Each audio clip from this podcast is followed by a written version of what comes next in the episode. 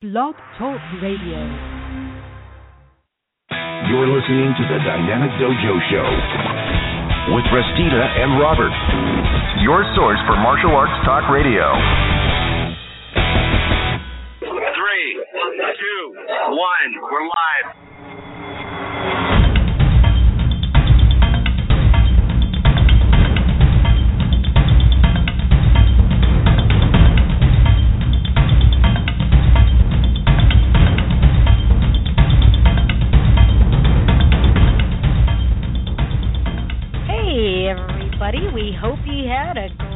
July 4th weekend. This is Dynamic Dojo Talk Radio with Restita and Robert.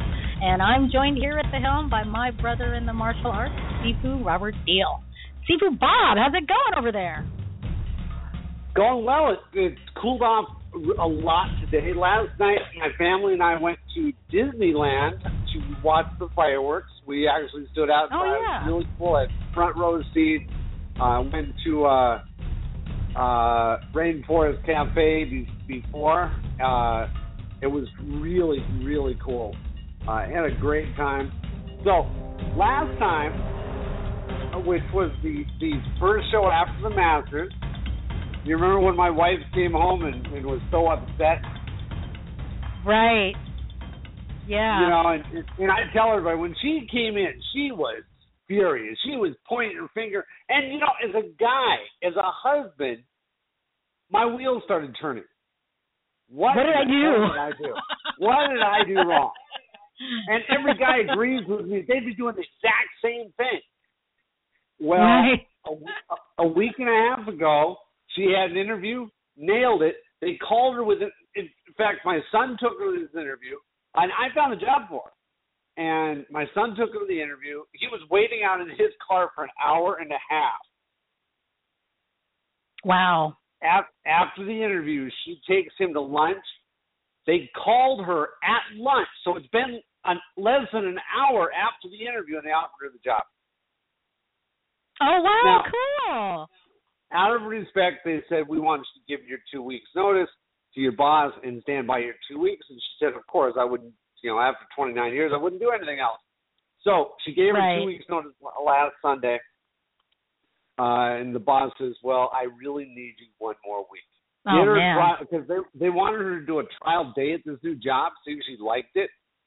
And Right. they said they said they couldn't survive without her for another week because the, Wow. the second see she's replacing this person that's going on maternity leave Uh-huh. and the person that went on maternity leave went on permanent bed rest until after the birth the day that she was interviewed so now they have Oh. like nobody in her position Right. so Huh. So what is she going to do?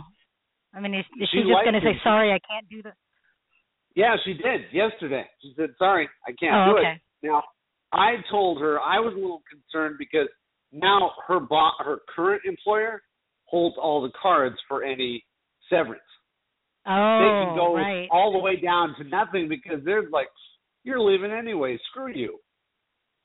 And Right. she still thinks that she has all the cards, and I don't think so because they're cheap, uh, even though they have a lot of money right now because they sold their building. Uh, Mhm. I hope they give her something, Right. an- anything. Cover a couple months of our rent. co- Cover my my daughter's choir payment. Something. Give give us a hand for, Yeah. for at least a couple months, right? I just don't see that Right. happening. Well, but I hope so. Jen, yeah, Jenny they- but it would be new- cool if it happened. Oh yeah, it would be yeah. cool if it Jen- happened. Yeah. yeah. And Jenny loves this new job. Uh, she liked working there that that one day. She worked a full eight hours straight, no breaks. Uh, Wow. She gets to, and I don't know how they do. They they get all their customers because she said the place is so busy. Animals coming in all day long, and their owners, and this place is tucked away in an alley. This street looks Oh. like an alley.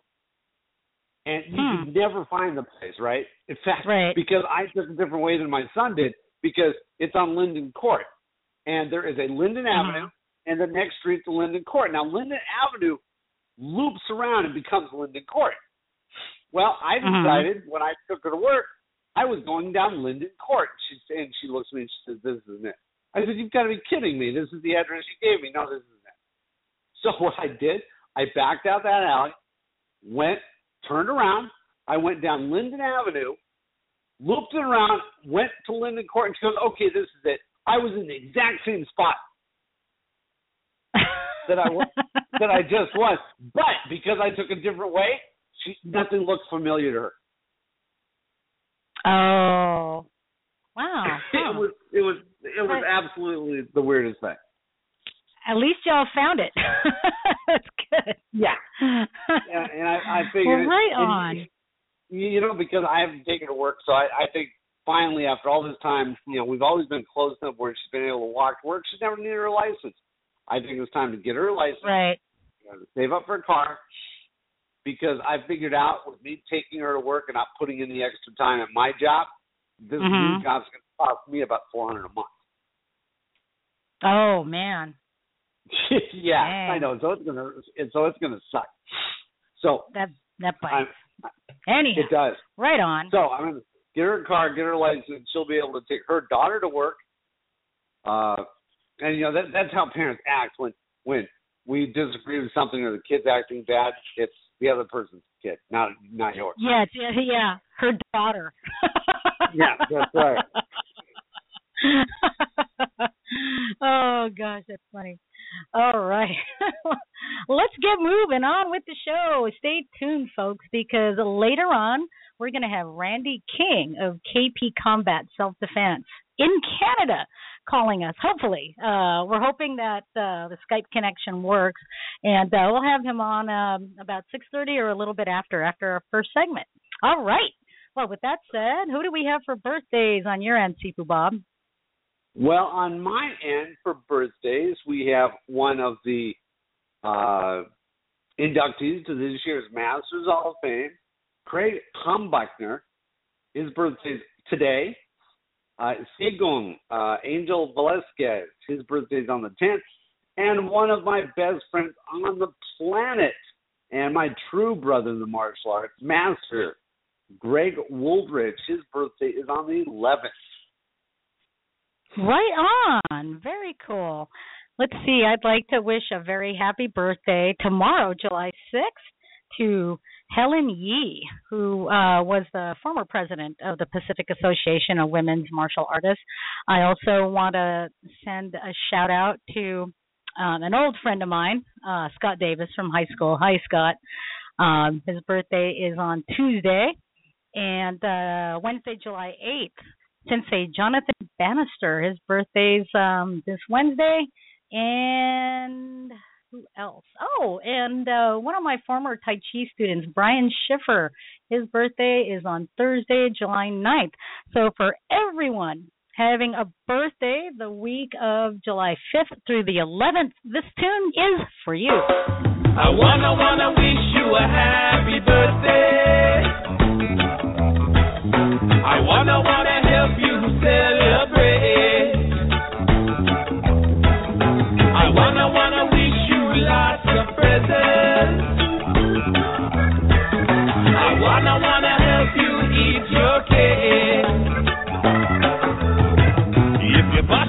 bossy, in the island way, you'll be jamming all night till the light of day.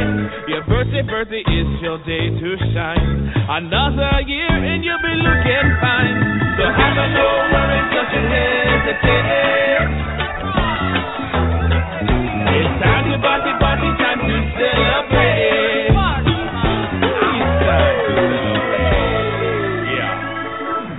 All right. Happy birthday, everyone. Have a great birthday week. Okie dokie. So, announcements. What do we got for announcements for this week, Bob? Can you imagine this? Dragon Fest is only two weeks away. I know. Like right after my birthday. I can't I can't think of a better way to celebrate the end of my birthday week than being there you guys. It'll California. be fun. yeah, it'll be a blast. Yeah. Uh, and It'll be the and, same uh, weather. So- uh, most everybody has con- been confirmed except a couple guys, a couple people that are supposed to be special guests. Uh, but vendors, we're going to have uh, Citizens One Bank, the artistry of Karen Blaylock, MartialInfo.com, West Coast Wing Chun with Daniel Kwok, Wing Chun Temple with Clark Tang, Sidekick Publication, Jeremy Lou's Hyperactive Monkey, Daryl Vidal, The Museum Store, The Stunt People, uh, Way of the Balisong with Paul Factura, James Santee, which is only going to be there on Saturday, not going to be there on Sunday. Uh, Mhm. The film Underdogs with Philip Reed, Ed Parker Jr., The Martial Arts Kid with James Wilson, The Chemist with Art Camacho, Print FX 2K Customs, Valley Martial Arts Supply, Sal Kawalu, Dynamic Dojo Talk Radio, Cane Masters with Mark Shuey, Robert Parham with his special guest, Gloria Hendry, Martial Arts Mania, Samurai Sports, Should He Be, Kill Combat Instruments, Jade and Masters Hall of Fame. And with the movie uh, Martial Arts Kids, they're also going to have uh, Traditions, which is James Wilson's uh, martial arts wear, Mhm. his, his T-shirt. Uh, Oh, featured cool. guests will be Joe Montaigne, Steve Oedekerk, Cynthia Rothrock, Benny Urquidez, Fumio Demura, Oliver Gruner, Albert Leong, Doug Wong, Kerry Wong, Don the Dragon Wilson, Art Camacho, Saul Kawalu, Philip Reed, Simon Reed, John Pimaki, Carl Totten, Robin Chow, James Liu, Eric Lee, Tak Kubota, Bill Ryusaki, and Cecil Peoples. Now, I understand a couple will not be there. James Liu has told me he's not going to be able to make it. He's going to be in Russia. Uh, and Bill Mhm. Ryusaki is going to be out of town, so I don't believe he's going to be there. And there was one other one. Uh, oh, shoot, where'd it go? Uh, the Stunt People will not Oh. be there. They have a gig. And uh, Oh. uh, Nick Palma also will not be there because he also has a paying gig. And so the one that really hasn't Oh. confirmed yet is Joe Montaigne. Everybody else is confirmed Oh, so okay. far. Or said, sorry, I can't make it. But it's going to be a blast. I've been promoting it. Uh, been delivering flyers to schools.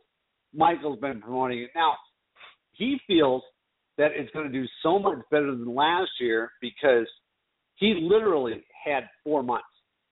He started in like January and then just promoted it throughout. Now, he's had a whole year to promote this, including handing out flyers at every honors day he does, uh, mailers, uh, flyers being delivered to schools.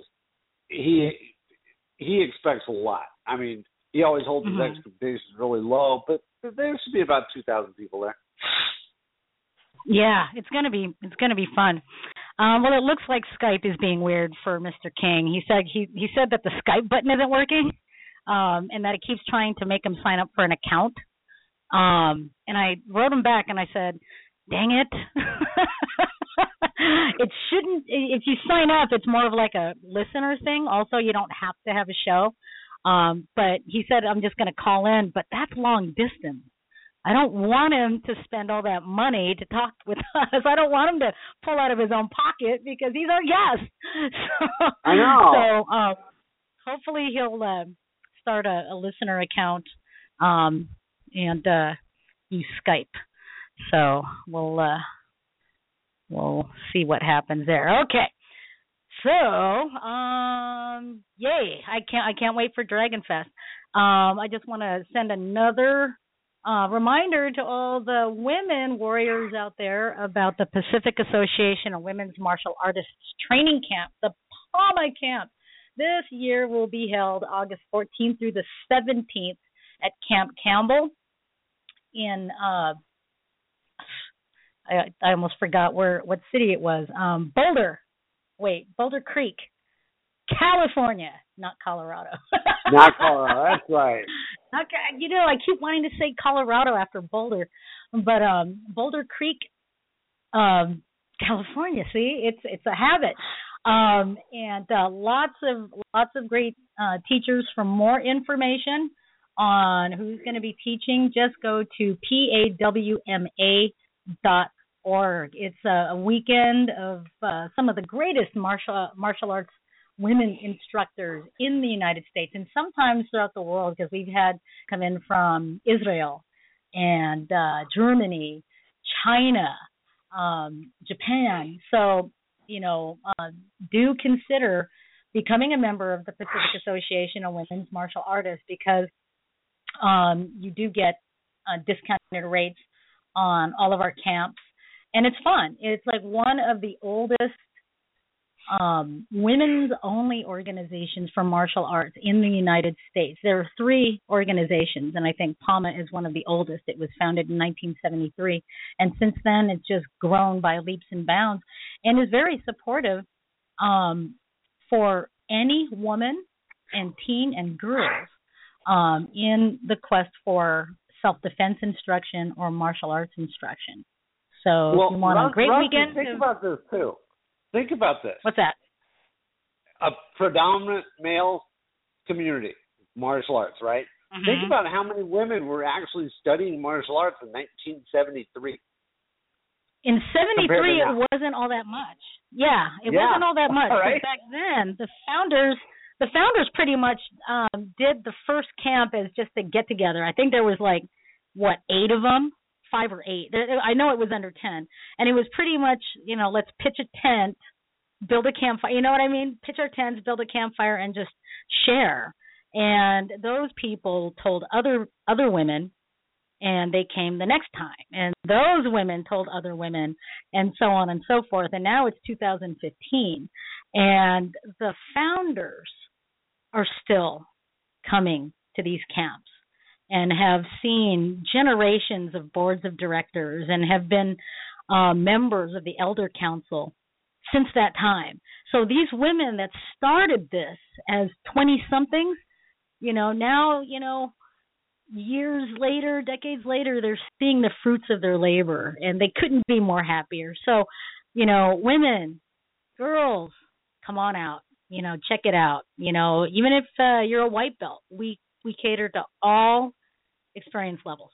So anyway, that's my shout out about PAWMA. And uh, you might want to, you know, if you're interested and you want to check it out and you want to register, register soon because the price is going to go up here pretty soon. 'Cause August is coming just around the corner. So, you know, get to registering. All right. Very cool. So, any other announcements on your ends there, buddy? Well, you know, it's very interesting. I I don't know what faction he he had to do with the documentary, but we're having breakfast on Saturday before the Dragon Fest with Paul Factura. And he's the one who's doing the documentary The Way of the Balisong. But I don't know what Oh, capacity cool. Is he the creator, uh, writer, director, cameraman? I don't know what uh, but he's going to have a, actually his booth. Now this now Michael does not show this chart to anybody on where the booths are, but we're in the same booth we were last year, and and uh, uh, Paul Factura is in the booth next to us. Which now this is this is sort of funny because last year in that very same booth that he's going to be in was the Bladed Hand. Mm. Remember? And now it's Yeah, the the ballad that. song. That's like the Filipino corner. Yeah. Sorry, I'm, I'm trying to like and the email Oh, okay. Wow. Let's see. So he started an account and he asked whether or not he could just use Skype. And I'm like, well, you could. You could just call us directly, but I hope it doesn't count as long distance because it might need need him to buy minutes if it thinks it's um, um, long distance. So Oh, we'll find right, out. right. yeah, but if he, um, but if he started an account, but if you started an account, see the trials and tribulations of live radio, folks. um, Now, now, how did Rich? How was it? Rich Norton able to, to uh, Skype us from uh, Australia, a little bit further away than Canada. Yeah, I you know I'm assuming that he might have set up a an account because I do remember during his show I saw his name on the chat board. So I think he started an account. Oh, very Um, cool. Okay.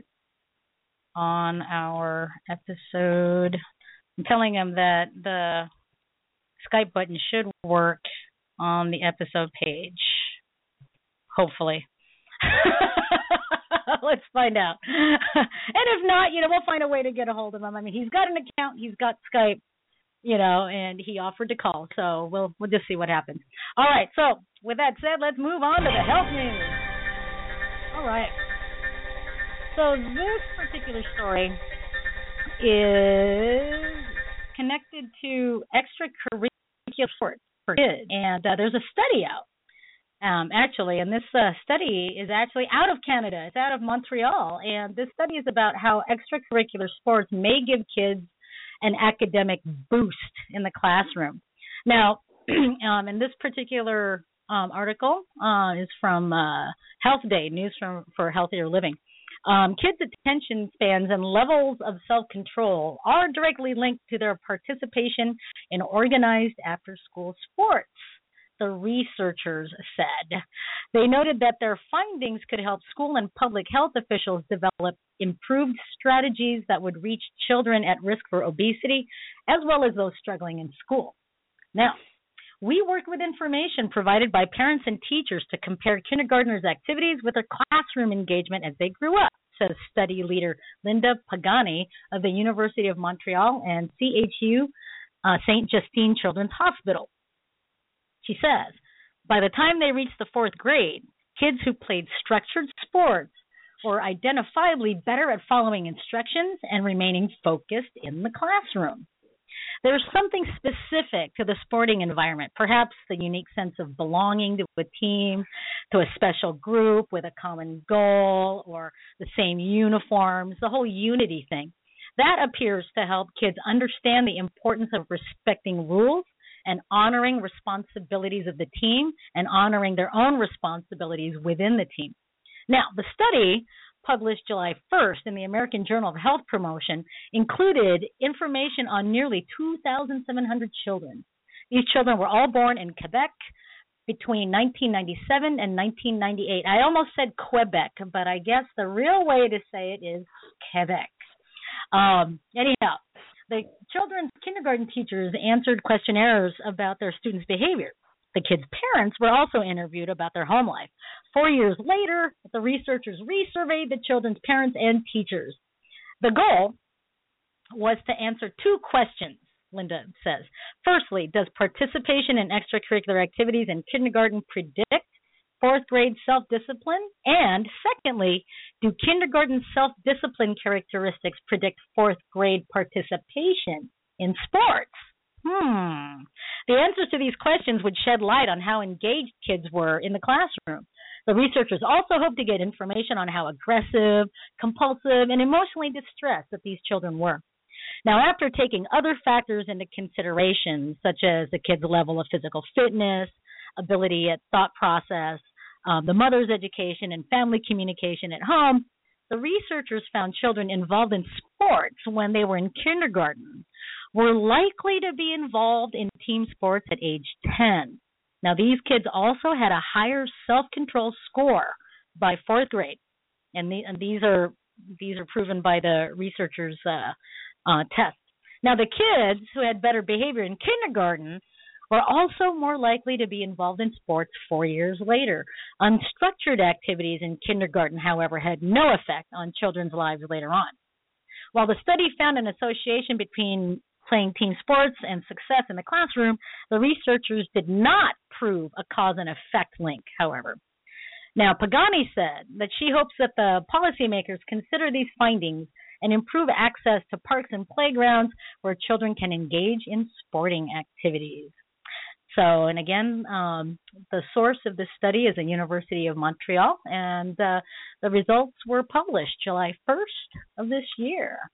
So now, listeners, of course, when we talk about team sports, we not only talk about soccer, baseball, football, volleyball, but also martial arts can be considered a team sport, although we know as martial artists that it's largely a solo um, sport.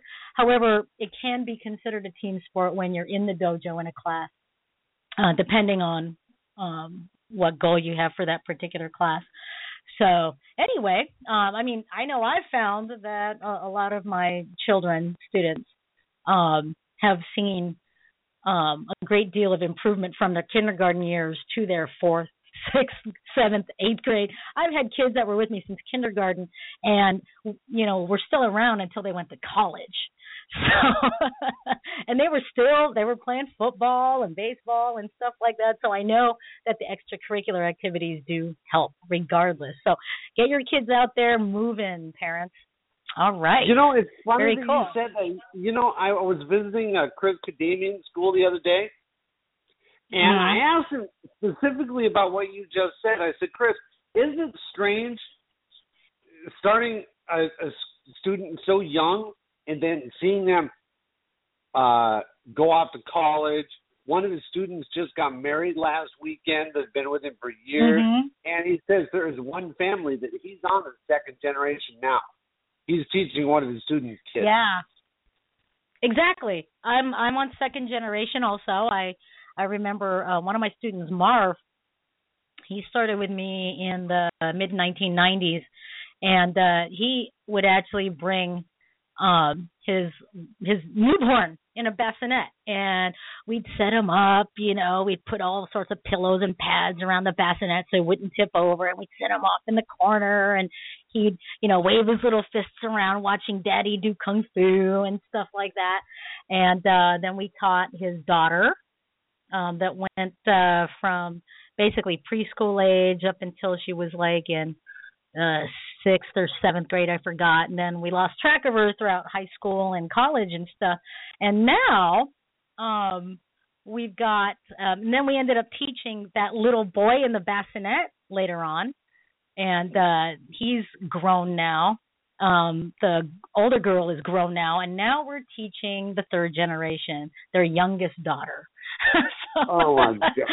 so, I know, right? It's kind of like I'm seeing these I'm seeing these kids grow up, grow facial hair, you know, just grow, you know what I mean? And get married, go through their ups and downs with girlfriends and boyfriends, get married, buy a house, and it's just just like puts a it puts a whole new perspective on on teaching and and and stuff like that. It's it's really cool. Anyhow, I know well, that let's then you go through all the all the serious breakups and stuff, and you have now you go from their teacher to their counselor. Ex- yep, yep, exactly. That's exactly And- it. You got to go through all those other fish and see. Oh, by the way, all guys suck. I can hear that conversation now.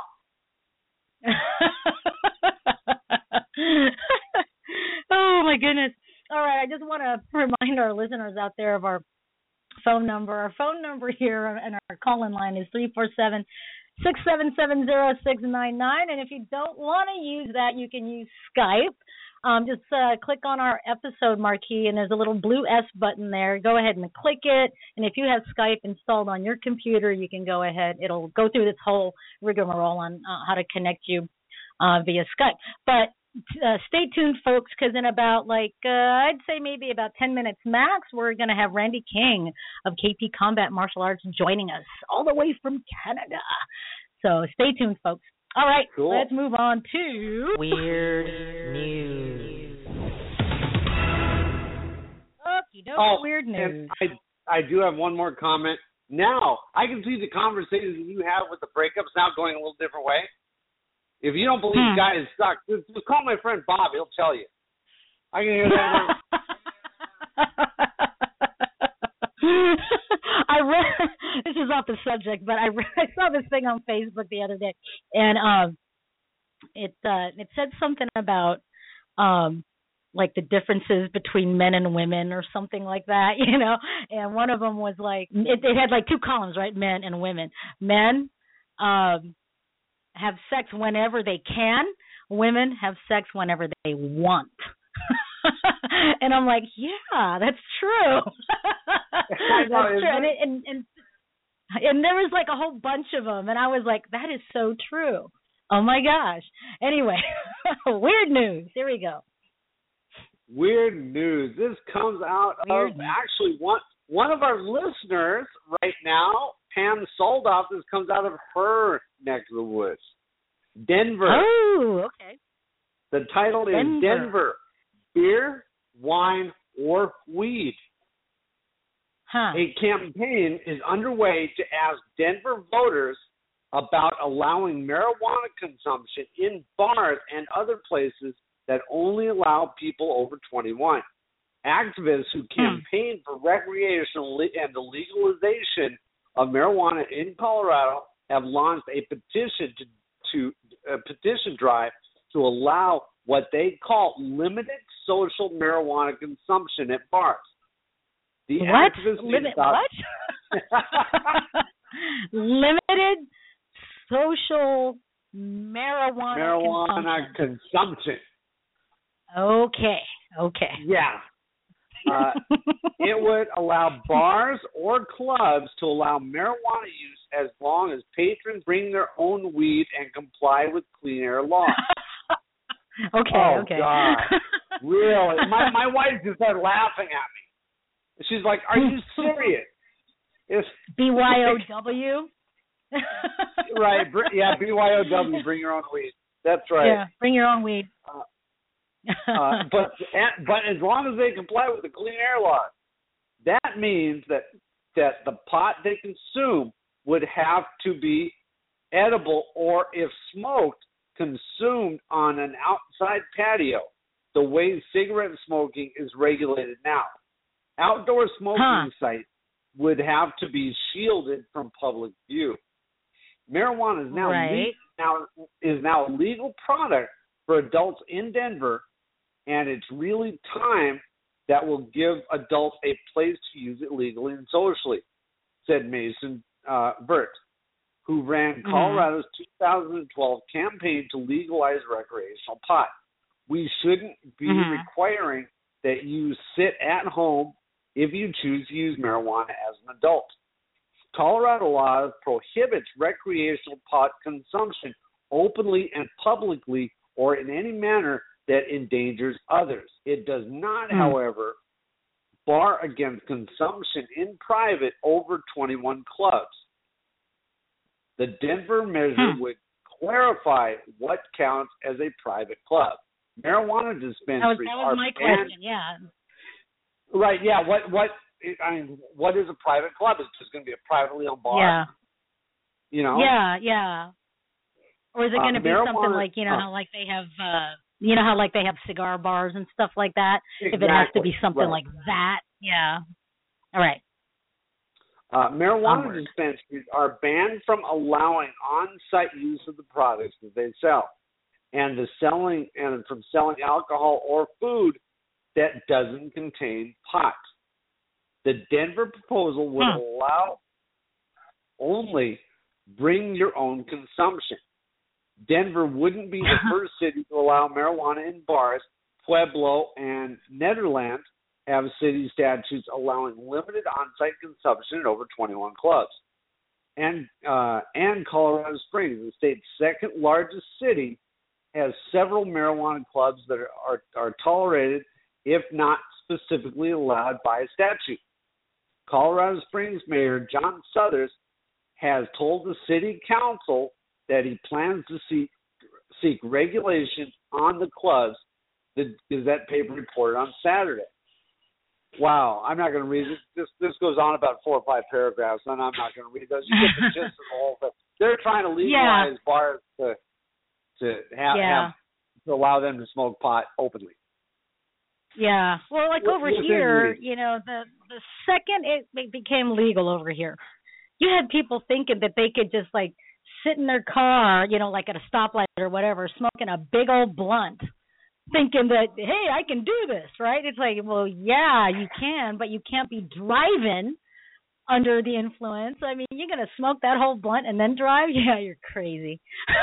Exactly. exactly. Oh my gosh. All right. Jeez. Okay. Let's go to entertainment news. Woohoo. Well, you know, I had a lot. Of different ones to choose from. You know, I thought of it, but there were some that have just been done done done to death, like the Donald Trump Uh-huh. uh, racing scandal, right. uh, Yeah. the flag thing where they canceled yeah. uh, uh, Dukes of Hazzard for being shown on TV Land, things like that. Mhm. It's, it's just it's been done to death. So I grabbed one. The Simpsons creator Matt Groening has been sued by his former nanny, who claims he has it out for Hispanics, even though Matt's wife is Hispanic. What the hell? Oh, You know, no. which brings me back to Trump because they they it posted something that's very funny. He came out against Hispanics that they're criminals and they're rapists or this or that, but his clothing Right. line has a big old tag on it that says "Made in Mexico." Made in Mexico. Yeah, yeah, yeah. But uh, you know, it's like I think, you know, I a lot of people are saying, and you know, I had to read through the the the uh what he said too. Um, was that he was talking about illegal immigrants as opposed to like Hispanics in general. However, um, the thing is though, is even if he was talking about you know some illegal immigrants, you know, it still kind of puts like a stigma on people that are trying to come over here. You know what I mean? So it's kind of like, Right. ah, you know, open mouth insert foot. You know, maybe he can like get out of this. So I don't know. We'll find out. Uh, but no, anyhow. I think I think he I think he dug himself a pretty big hole. But uh-huh. uh, Tanya Cardona claims in a lawsuit obtained by TMZ, Matt and his wife treated employees like animals, claiming she was Hmm. not only worked worked to the bone, but harassed over her heritage. Cardona says Oh, Matt would, would say his son was not going to. It, uh, let's see. What Matt would say his son was not going to speak good English because there were too many Hispanics in the house. The law the lawsuit says Groening would complain his house looked like a Hispanic community and he hated it. Cardona uh, says she and the other Hispanic employees had to eat at a small table next to a trash can in the laundry room. It's a puzzling lawsuit because Matt is married to Augustina Maria Picasso. Wow. It's got like four names. I'm going, wow, I got lost. Who is from Argentina? Augustina Maria Picasso Ac- Acaval.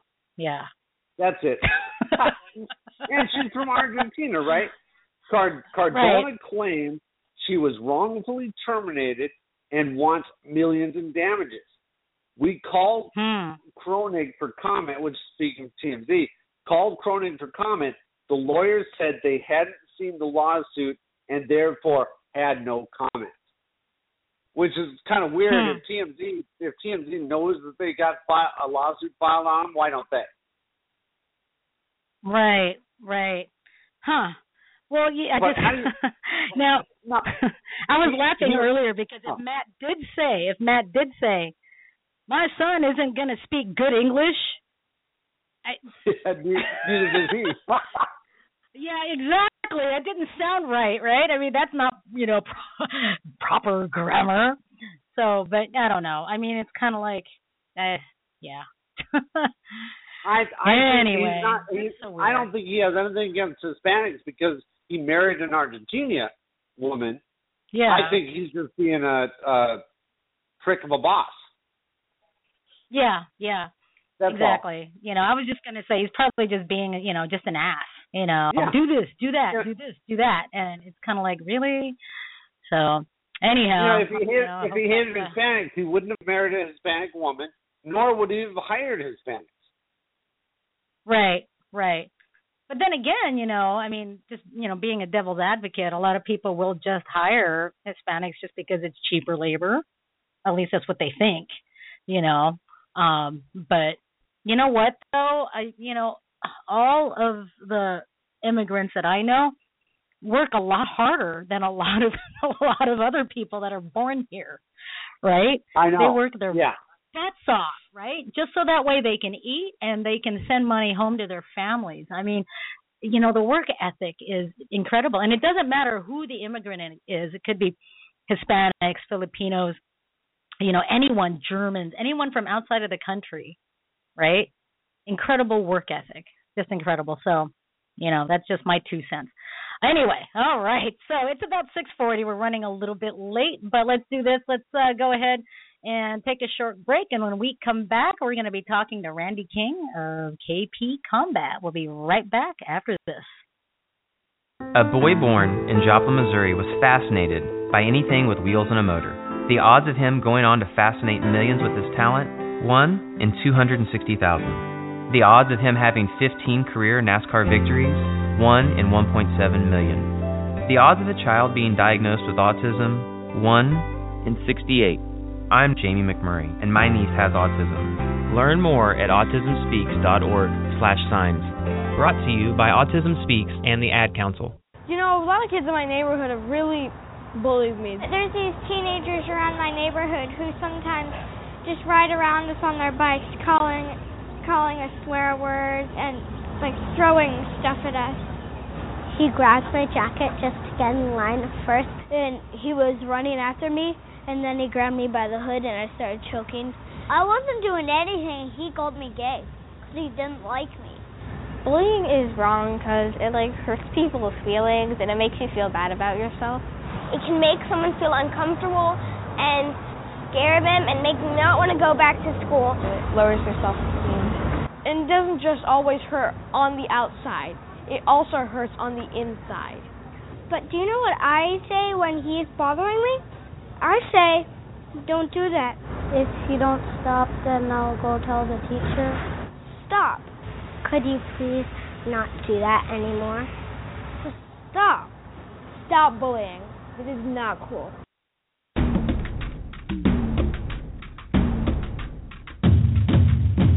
Hi, folks. This is Restita De Jesus of Dynamic Dojo Talk Radio, and I just want to send a shout out to a good friend of the Dynamic Dojo show, Mr. Justin Harvey.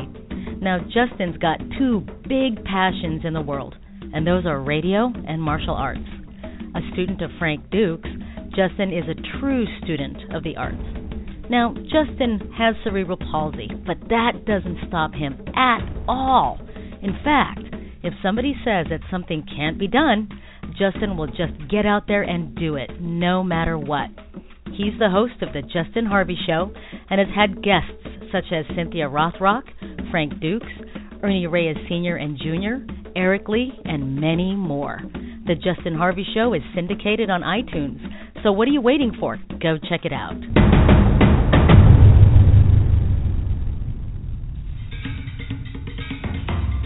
Hi, this is Frank Dukes. This is Pedro Douglas Wong. Hi, this is Kumu Lua, Michelle Manu, and you're listening to Restita and Bob on the Dynamic Dojo Radio Show. The only place to be to get the real scoop on the real things that are going on in the martial arts world.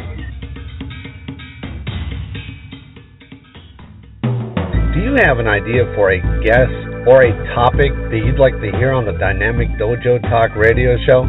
If you do, you can email your suggestions and ideas to dynamic dojo radio host at gmail.com or you can also post it on the Dynamic Dojo Facebook page.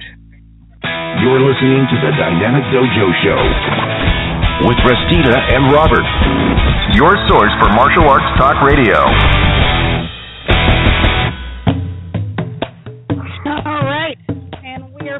Just now tuning in, this is Dynamic Dojo Talk Radio with Restita and Robert. Our phone number here is 347 677 0699. And if you want to talk to our special guest, Randy King of KPC Martial Arts, please give us a call. Well, with that said, let's uh, bring up Mr. King's mic. Please help me welcome everybody, Mr. Randy King. Randy, how you doing today? Good guys, how are you? Pretty good. I'm Doing glad that well, you Randy. managed to.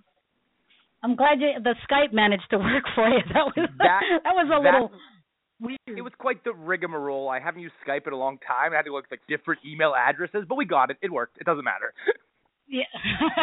awesome. Well, you popped up here as KPC Martial Arts, and I'm like, yes, Randy's here. Yay. well, Skin of my thanks for joining us. Thanks for joining us and taking the, the time out of your busy schedule to be on the dojo with us today. So, you know, usually Bob and I like to start off um, the discussion with uh, our guests telling us a little bit about their background in martial arts. So, can you tell us uh, how you got started in martial arts and why you chose those uh, those disciplines?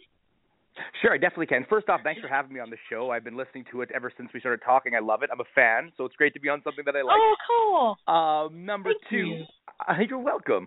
Um, how I started with martial arts was pretty. It's the pretty standard story. I was a overweight child. I didn't like being picked on. I got put into martial arts when I was young. Then I did the normal thing. I was a taekwondo artist, got my second degree there by the time I was 17. Took me 7 years, very traditional school. Uh and then long story short is I thought I was super tough. I had a bunch of trophies that said I was awesome. Became a doorman at 18 and learned a real fast lesson that uh the things I did in the ring it did not apply to the street and vice versa. So I really hit Mhm. hard with the reality-based training, uh, looking into adrenaline, looking into the psychology of combat. Then when I hit about 22, I got stabbed. So that really, really opened Ooh. my eyes to the fact that a lot of martial arts don't work the way they're said. They're taught at bad ranges. They're taught at Mhm. bad timing and speed. Aggressiveness isn't taken into account. So that's kind of why I got into the Filipino martial arts with uh, Kelly Worden. And really Mhm. love him. He's awesome. I think you're a mutual friend of his He is. on I love him to death. Yes, Kelly I love is- him to death. Yeah, how could you not? He is amazing. He's one of the best out there for sure. Yes. Uh, at least, at least in my humble Mhm. opinion. Um, and yeah, then I kind of went from there. I got into Krav Maga because I liked not how Krav Maga is taught. I didn't like that, or even the techniques. What I liked about it was their thought process. Was like four basic truths of violent assault, right? Faster, harder, more powerful, Mhm. more sudden than you think. And I really, really ran with that with adrenaline training and that kind of stuff. And so that brings us to uh, KPC Self Defense 2015. Hello. Nope. Oh, you- okay, we can hear you now. Cool. Yeah, Did- yeah. We where- lost you where for a second. Where did I cut off? Where did I cut off? you cut off. You cut off when you said KP KPC. Oh yeah, that's So, yeah, just a- so just a much- second. so- Yeah. Nice. But yeah, that's where we are now. We're just uh one of the premier uh reality-based self-defense gyms in Canada, and I travel plenty now to help spread, I guess, the word of KPC.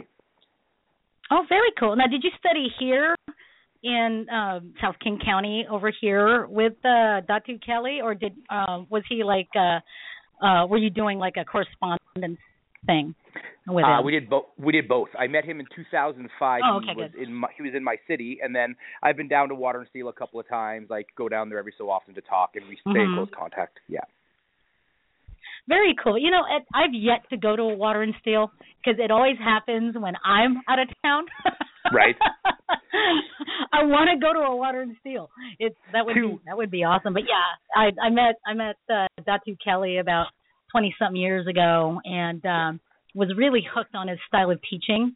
Um I only studied with him very very briefly, but his uh his method of teaching was really um I found it to be you know really nurturing and and not nurturing like you know like you know that kind of nurturing but Yeah. he you know the way that he you know you know what I'm talking about but for I for do. all of the other listeners Datu Kelly when he teaches he doesn't say okay this is what you do and this is what and this is how this is how you're going to do it he makes sure that you do it right Mhm. and he's very personal he's very hands on and he doesn't show you just how to do something he gives you the why and sometimes you know you just figure out why you shouldn't do something by habit kind of like what you were talking about earlier why you shouldn't do something Exactly. by habit but Right, rather right. through you know through that uh mutual like um uh, I don't want to say reaction because that's kind of still you know a reactive thing but anyway Datu Kelly's awesome so I think so. any listeners out there go check him out go check him yeah, out I I could highly to toot somebody else's horn on this show that I'm talking on. I can't pick a better camp that's more worth the price and the more material you get than Water and Steel. Food's included, room and board. It's room and Yes. board and the training for like 500 bucks. It's nuts, nuts cheap. So Yeah, and I can't believe it's so inexpensive.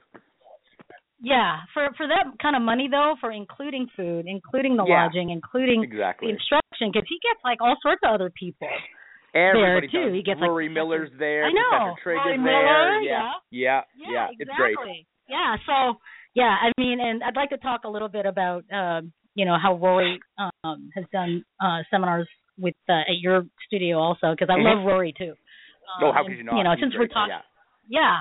yeah, yeah, he's awesome. And you know, uh, later on, I do want to talk a little bit more about the reality-based self-defense um, in relation to martial arts. Um, so that'll be a little bit later. But Okay. right on, right on on your on your. Uh, so I'm gonna take the mic over to Bob. It's Bob's turn.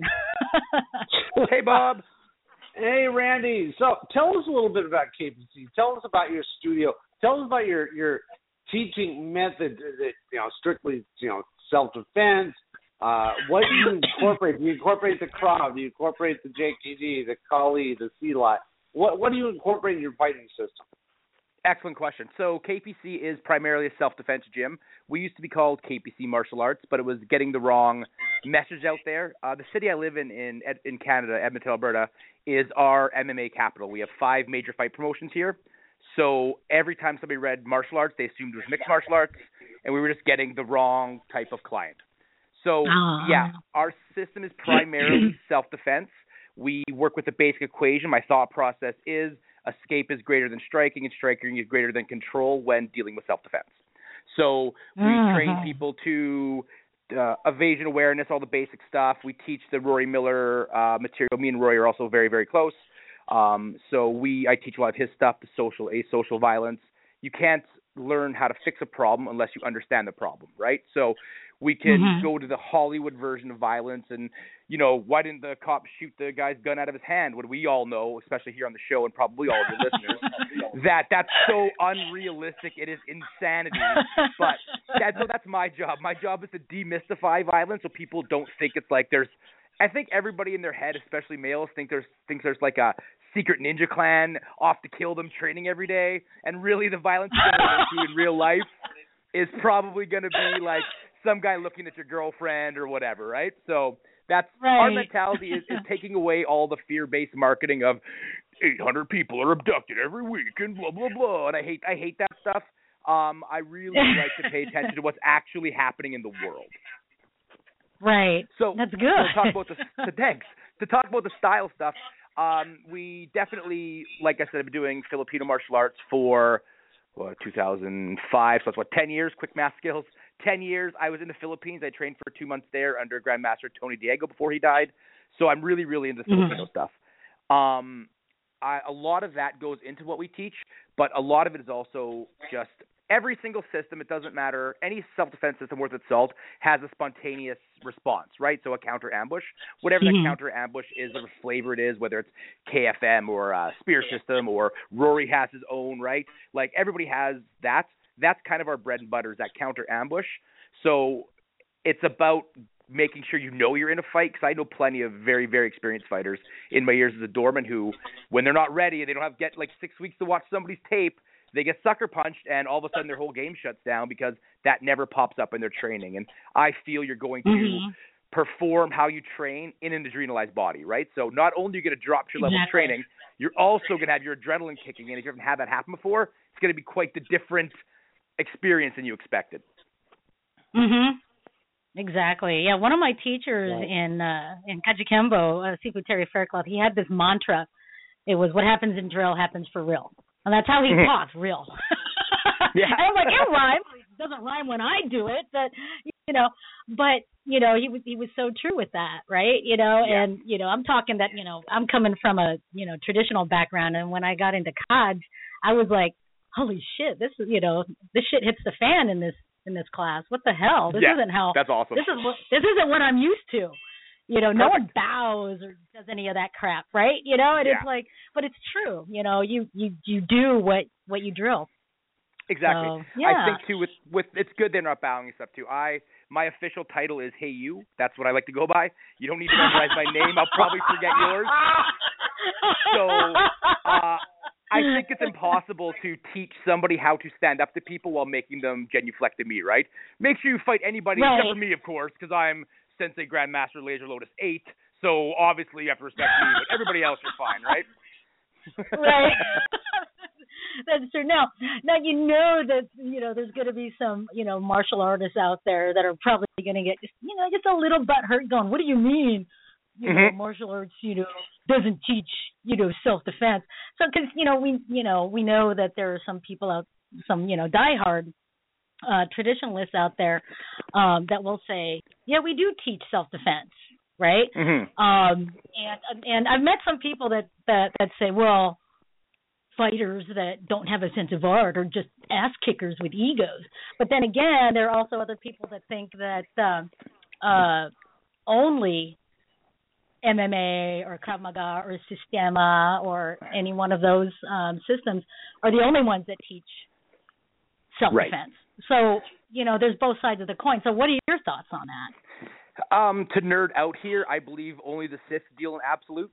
So there's no way that you can say this system Mhm. only does this or this system only. If the person who trains the most, the person in the best shape, is gonna is gonna win the encounter. There's no way around that, right? Mhm. You could train in the worst Right. system ever, but if you're doing six hours a day of it, what I believe is goal oriented training is more important than how what system you're training. So I Mhm. train a lot of my people to do escapes. I don't care if you're a Muay Thai guy, a Jiu-Jitsu guy, a Karate guy, Kung Fu guy. All of your moves, everything you do has to lead to somewhere. And I find this is the whole in most traditional training is they do stuff for Mhm. the sake of doing stuff. Like what's the next move? What's the next move? But they don't know why they're doing Right. it. Like, okay, so why do you do a side kick? Well, because it's part of my test. No, because the guy is parallel to you or perpendicular to you, and it's the fastest tool to throw, right? You don't turn and throw a side Right. kick. You have front kicks for that. The guy is over here. So if you understand that a side kick works to kick a guy away so you can escape, or go into striking, or go into uh, go into grappling. So the way I look at it, there's only four things you can do in a fight. You can escape, you can strike or disable, you can control and grapple, or you can lose. Those are your options, right? Like there's really Mhm. nothing else I can think of you could do. Whatever flavor or style you want to do that with doesn't matter to me. My job is to get you thinking about what the end goal is. So if I'm by myself, I can bail. I have a six year old daughter. If she's with me, is my knife pass and run away a good technique? No, she can't take care of that. So I need to have another skill set, right? So I don't think there's Mhm. a bad martial arts system out there. I think the two biggest issues are lack of, lack of experience through the coaches because their teachers, teachers, teachers, teachers, teachers taught them what to do and they didn't question anything, so they're not allowed to. And the second thing is nobody Mhm. knows what they're fighting for, right? Like, what's the situation? Right. Uh, am I in a room? Am I in a field? Is there like all that stuff? Kind of, it's there's a lot of what ifs in martial arts, and then it gets kind of goofy, right? Well, what if he has two Right. swords and and we're in an alley? Right, Why, right. How did this, how did this Exactly. happen? Like, I have I have I have uh, follow up questions. What do you do for a living that a guy has two swords and you're in an alley, right? Like, Yeah. for me, it's it's all about training those ninety percenters and then training to a goal. It doesn't matter how you get there. And the way one of my biggest tenants in the gym is there is no wrong, there's only good and better. If Mhm. I tell you to if a punch comes at you, do our spontaneous, or we call it entry, whatever our brand is on the spontaneous assault. Uh, we do entry, Mhm. and the person, I hate when people ask me, did they do it right? Especially like during a gun disarm, for example. Right. My favorite question, they do a gun Yeah. disarm, they look at me holding the gun, did I do it right? I'm like, do you have the gun? Maybe it's not the way we prescribed it, but you definitely, that's the goal, so that there's good and better, and that's Yeah. the way we look at it. You can't tell people they're doing something wrong and expect to be confident in a fight, because a fight is is uh, high speed problem solving. You can't Mhm. walk in there thinking that A equals B, right? Mike Tyson, not the most articulate person in the world, but he has the best quote ever. Everybody's a plan until they get hit. Right? And as soon as Right. you get hit, you have to problem solve or you're done. That's it. Exactly. You know, I you know, Randy, I really love your outlook on it because you know, me and Bob have both met, you know, both sides of the coin. You know, you get the people mm-hmm. that like talk shit. Oops, you, pardon my French. You get people that talk shit about MMA. You got MMA people that talk shit about traditionalists, and you got traditionalists mm-hmm. that talk shit about each other. And mm-hmm. and it's like, what what the hell's going on? You know? Yeah. Um, and I- everyone's got a better way of doing their self defense, right? Um, and but I really, me and Bob really, really love your outlook on it because it's it's so true, and I'm hoping that anybody listening really takes what you have to say to heart because me and Bob were texting back and forth, going, "I like this guy." you guys are just charmers. I like you. well, Aw. and, and it was and it's real, really funny because I believe in the what's the situation aspect. The only Yeah. the only time Right. that you know, and and you know, I grew up in JKD, so we we never worried. There were no uniforms. There were no Right. sashes or belts. There was t-shirts and sweat. Right. You Yeah. know, so, so sometimes I'd have my class come in street clothes. The only trouble I had was when I asked the girls to dress in pumps and short skirts. That Yeah. was when I had the real problem. that makes sense. That just makes sense. Yeah, I get that. It was like they just, Oh. you know, okay, what if you're at a bar dressed like that and they never bought it? I'm afraid. yeah, exactly. Everybody, we're gonna pretend we're at the beach. Everybody wear their swimsuits. No big deal. It's not weird. That's just reality-based trading, right? That, that's Exactly. you know, and every time I I tried to say that enough, so I started believing. Right.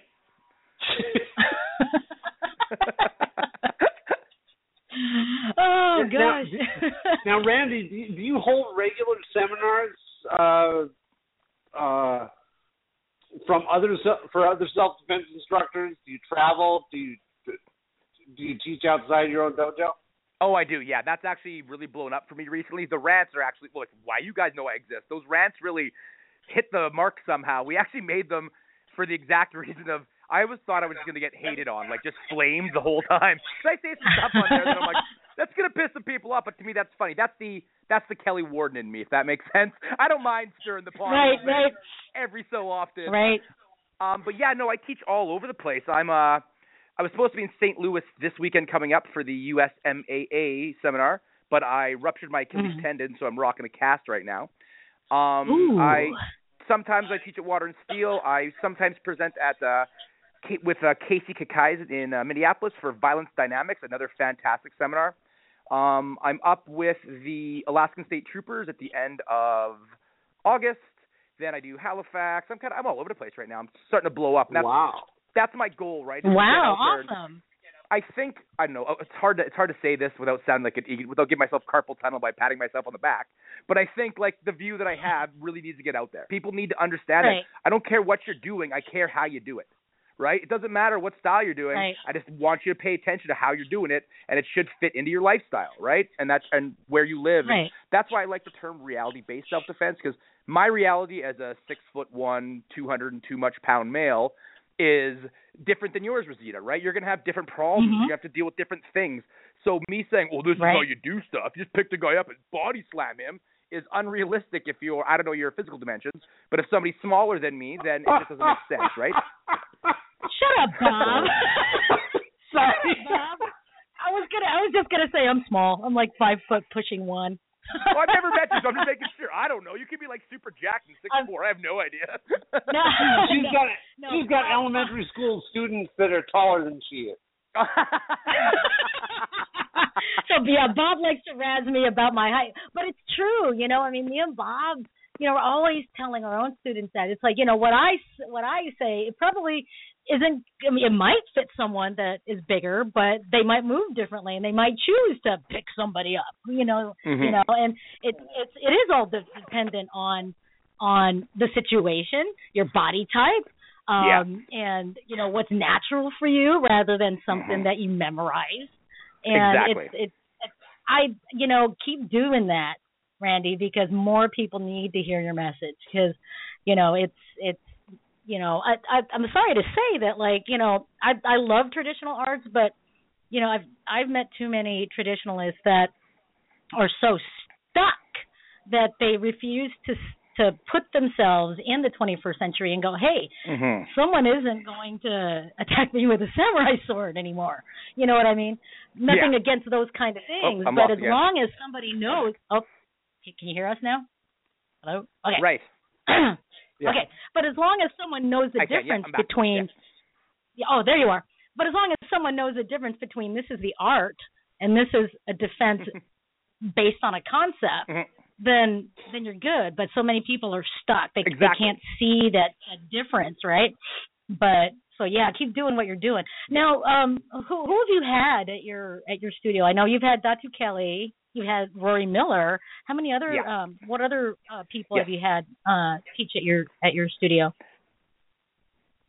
I'm I feel I'm pretty lucky with the people that I've met and I associate with. Um, like I mentioned before, Rory Miller and I I see Rory more than I think his wife, to be honest. Uh I see him three times a year. Uh, and we we're going in. We kind of are working together on some projects, which is actually really a big honor for me. And he doesn't really get much out of it on my end, but it's awesome for me. Um, so Rory's great. I brought Rory up. He did his first ever 40-hour core dump. He always wanted to do. Uh, he pulled it off here in Edmonton. Wow. I haven't really, yeah, 40 hours with Rory was intense. Dang. A lot of stuff. I'll Oh, bet. wow. Yeah. We have a really we have a really really good core gym of I only teach adults uh six well 16 and up. Um and I don't do fitness classes and I don't do it's just what it's just this. It's progressive Krav. That's all I teach and I'm very fortunate to have a big enough fall we can bring people in. So we've brought in Master Ken was here, not as a serious thing, but we brought in uh Matt Page, Master Ken Oh, from cool. the uh Enter the Dojo. He was here. Hilarious. Oh, cool. Uh Hilarious. we brought in yeah. Steven Jimerfield. I don't know if you know who he is. He's a premier uh, jiu-jitsu guy. He teaches like 30 police academies around the world. He's actually who I'm going to Alaska with to teach the troopers. Uh, Datu Kelly, of course. He's been here multiple times. Uh, let's see, who else do we bring in? I think that's pretty much all like the really, really big names. We bring in smaller guys like local guys too, but I'm fortunate enough to have a big enough gym we could do it, and my students get a different thought process because, as far as I'm Mhm. concerned, the more the more brains on a problem, the better. I have a way I do stuff because I I'm a striker. I like hitting people. It's fun for me. So Mhm. a grappler might come in and be like, "Well, we could do it like this. It's more efficient and blows my mind, and then helps my students out too, right?" So I feel if you take Mhm. your ego out of it and you don't think you're the king of the world, that you can really get better by linking up to stronger people, right? Right. Exactly. Very cool. Bob, questions I'm before I go into What? What? other stuff? Come on, Bob. One job, buddy. Let's go. uh, no, I, I have to remind our listeners if they would like to talk to Randy King, make sure Mhm. when you're calling in, you do press one. If you don't press one, we're just going to assume you called in to listen. And we do have a couple callers on the line, but they haven't pressed one yet. Uh, oh, cool. So, uh, th- this, you know, she, uh, Rusty had played me one of your rants. I thought it was really cool because we've had a lot of the same kind of rants on the, on our show, and we haven't seen any backlash because one of the things that you can't say about our rants is we're wrong. Exactly. Yeah. Yeah. you know, yeah. you know, we're not There's a wrong. reason why we're ranting. Yeah. That's right, because Now, people you are know- stupid. Yeah, yeah. Like you know, I um, I forgot. It was last year. I forgot what. No, it was a rant raven rap episode that we that we um aired one of your uh, uh rants on, and I, I kind of want to play it for the listeners here. And uh we actually spent that whole episode ranting about politics because of your uh because of your channel and the way I I, I came upon it was on accident. It was kind of funny. I was um I just kind of typed in rant rave rap because I was looking for pictures, some um, Right. you know royalty free pictures to to put in the slideshow, and uh and then your video popped up. I'm like, oh, let's listen to it, and I'm like, I have to respond to this guy. Better yet, I want him on my show. this guy is so cool. But so for our listeners out there, um, I just want to play one of Randy's clips. This is sick of politics with with Randy's rant. Here we go. I'm Randy King, and I'm sick of martial arts politics. There's a couple of rants rolled into one here. Um, being a lifelong martial arts student, doing this since I was 10, um, there's lots of things you can't stand on martial arts. That's actually where these rants came from, is that I can't stand a whole bunch of stuff. The biggest one is martial arts politics and false certification. We're going to try and get through both today, but we might make this two rants as well. Politics is one of the worst things in martial arts ever. It is a international pissing contest, usually between people who haven't met, about where their status is according to their teacher's random ranking system.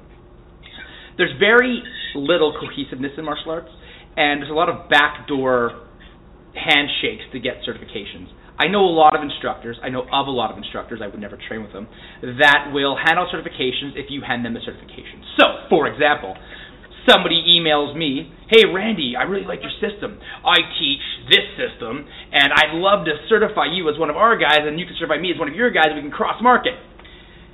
Even though I'm a marketing guy, that's shady and dirty. You should be proud of what you teach and your effect on the martial arts society without having people try and give you a bunch of pieces of paper.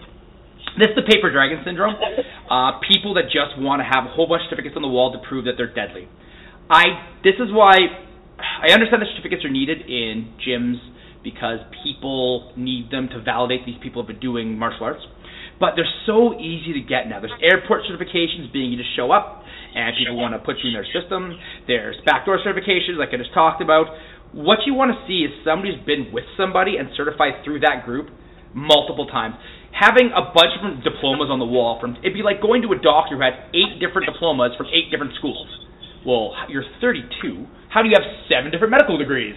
Oh well, this one guy let me do it here, and you know I did this guy's teeth, so I'm, I did it over here too it's a ridiculous thing where certification kicks in and then that adds into politics. This is where people start ranting and yelling about position and control. Well, I have these many certificates and I knew this guy and this was the thing that I did, so I should be in charge of this system and give me this committee and give me this.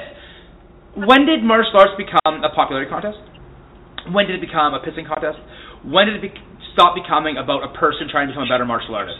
I don't understand why people feel the need to validate themselves on pieces of paper to other people they'll probably never meet.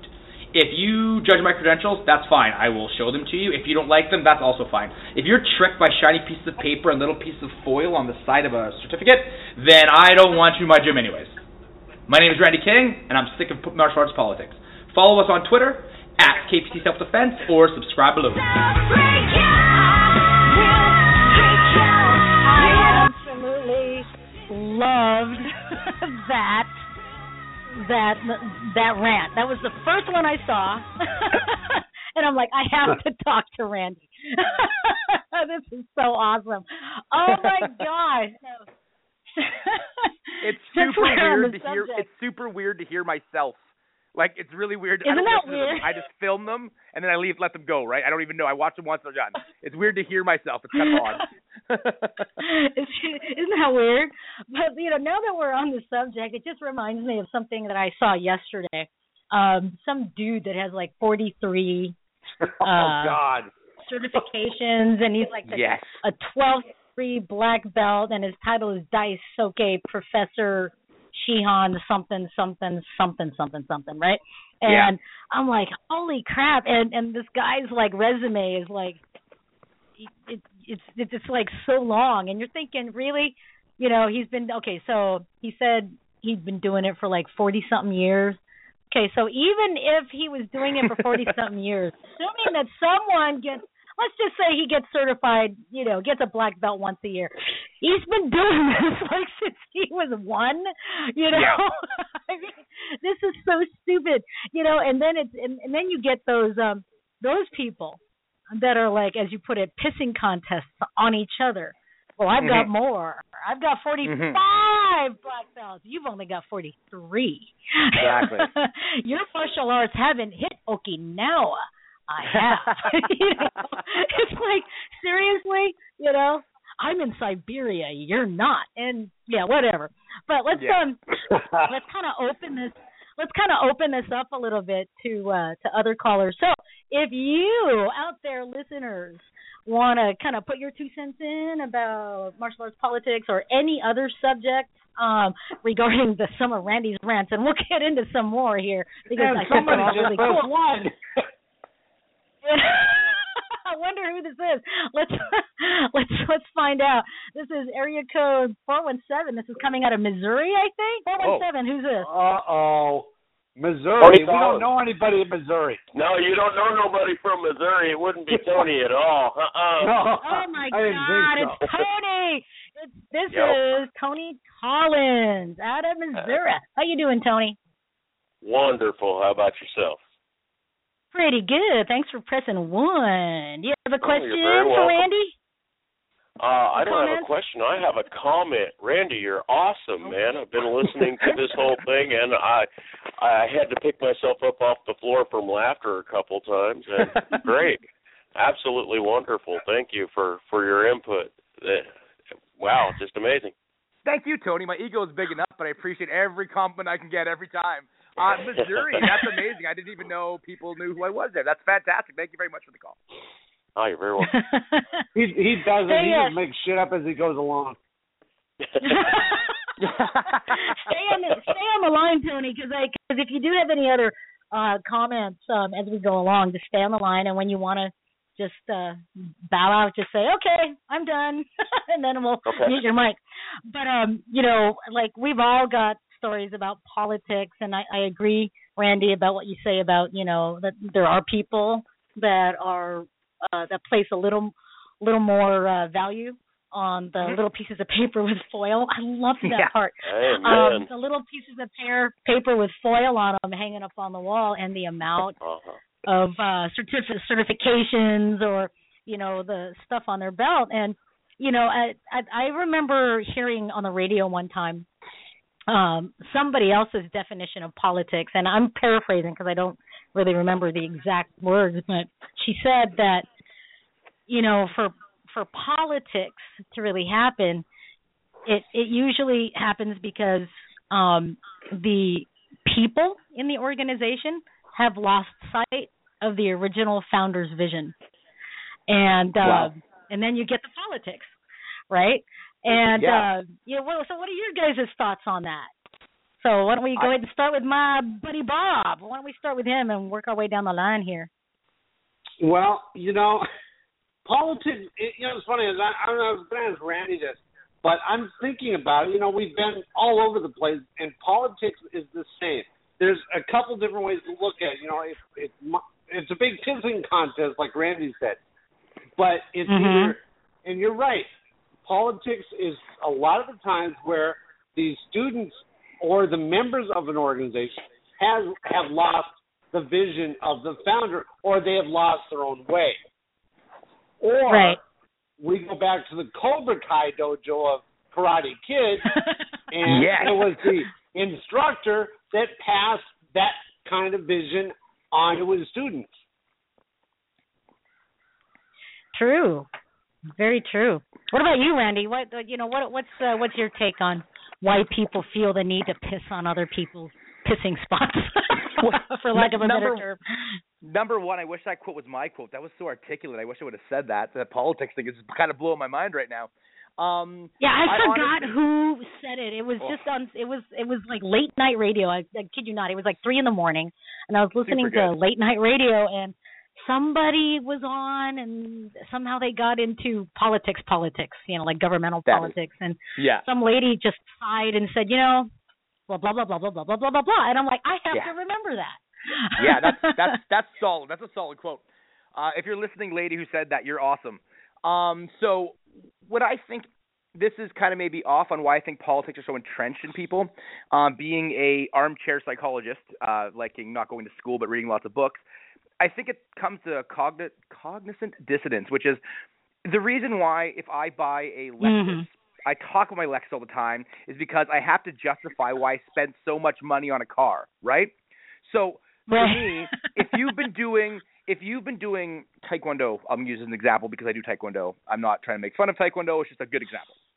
If I've been doing taekwondo for 25 years, and then Randy King, 30 year old loudmouth with terrible jokes, walks in and starts shaking my worldview, it makes them feel like I'm calling them stupid, right? So like you've been Mhm. doing this for 25 years, but that's not the way things work, and so people get entrenched in this. Everybody, nobody makes poor decisions on purpose, right? Everyone makes usually Right. people make the best decision with the information they have. So if you've done something for so long, you're so entrenched in this vision of what you've done that if anybody comes and shakes the ladder, you're gonna freak out because they're in essence around the bout they're calling you stupid because you made a poor choice, which you didn't. So I think the politics they hide behind is they don't want to say that they made a poor choice. They're going to use the politics of whatever. Well, just so you know, it's been proven on. I went to IamRight.com and I saw that Taekwondo kicks are hit harder than Muay Thai kicks because of these eight videos I watched. Right. So I think that's where the Right. politics kicks in. Is that once you get entrenched in your I have done this for so long, it must be right because I'm not a stupid human being. I would have already saw I would have already saw through the looking glass. So now I want to get up into it. And either A, they're trying to make that change, or B, they're trying to stop it. But I think with the politics, especially of it, is that as soon as I walk in, especially for me, I'm pretty successful. For I'm 34, so in the the world I play, and I'm by far one of the youngest guys that that that tours. So when I walk Mhm. in, if I if you walk in gray hair and you're 70, people are like, well, he's 70, he knows, right? But then I walk in, they're like, shut Right. up, you don't know nothing, right? So I think that's where the politics kicks in. It becomes almost an armor to justify your your choice. Right. right. And that's a good that's a good way of that's a good way of putting it because because we've seen that kind of you know politics too. You know, and I think Mhm. and I think you're right. You know, people Yeah. don't want to admit. People don't want to say, "Well, I did taekwondo for 25 years. Was this wrong?" You Mhm. know, I mean, if you did it for 25 years, it's right for you. So, you know, why are you pissing? You know, exactly. So it's kind of like, I, wow. Let's uh, Yeah. since we got Tony still on the line, uh, Tony, what are, what are your thoughts on politics? Well, I, I really can't expound upon it too much because you guys are doing such a great job. But I can give you an example, but I'm not going to use any Please. names. But first of all, I'm going to say it isn't me. That's, the, that's, the, that's always the best thing that you can say. It, this example is not me. Tony, that's what I would Uh, say too if it was me, just for reference. It totally wasn't me. I, yeah, thanks. Uh, no, uh, I, ha- I have a, a actual good friend of mine in martial arts uh, who, for some odd reason or another, has decided that because there are so many tenth degree black belts, he can no longer just simply attain tenth degree black belt, and has now gone up to fifteenth degree black belt. Whoa. And you, you leave yourself scratching your head, going, "Huh?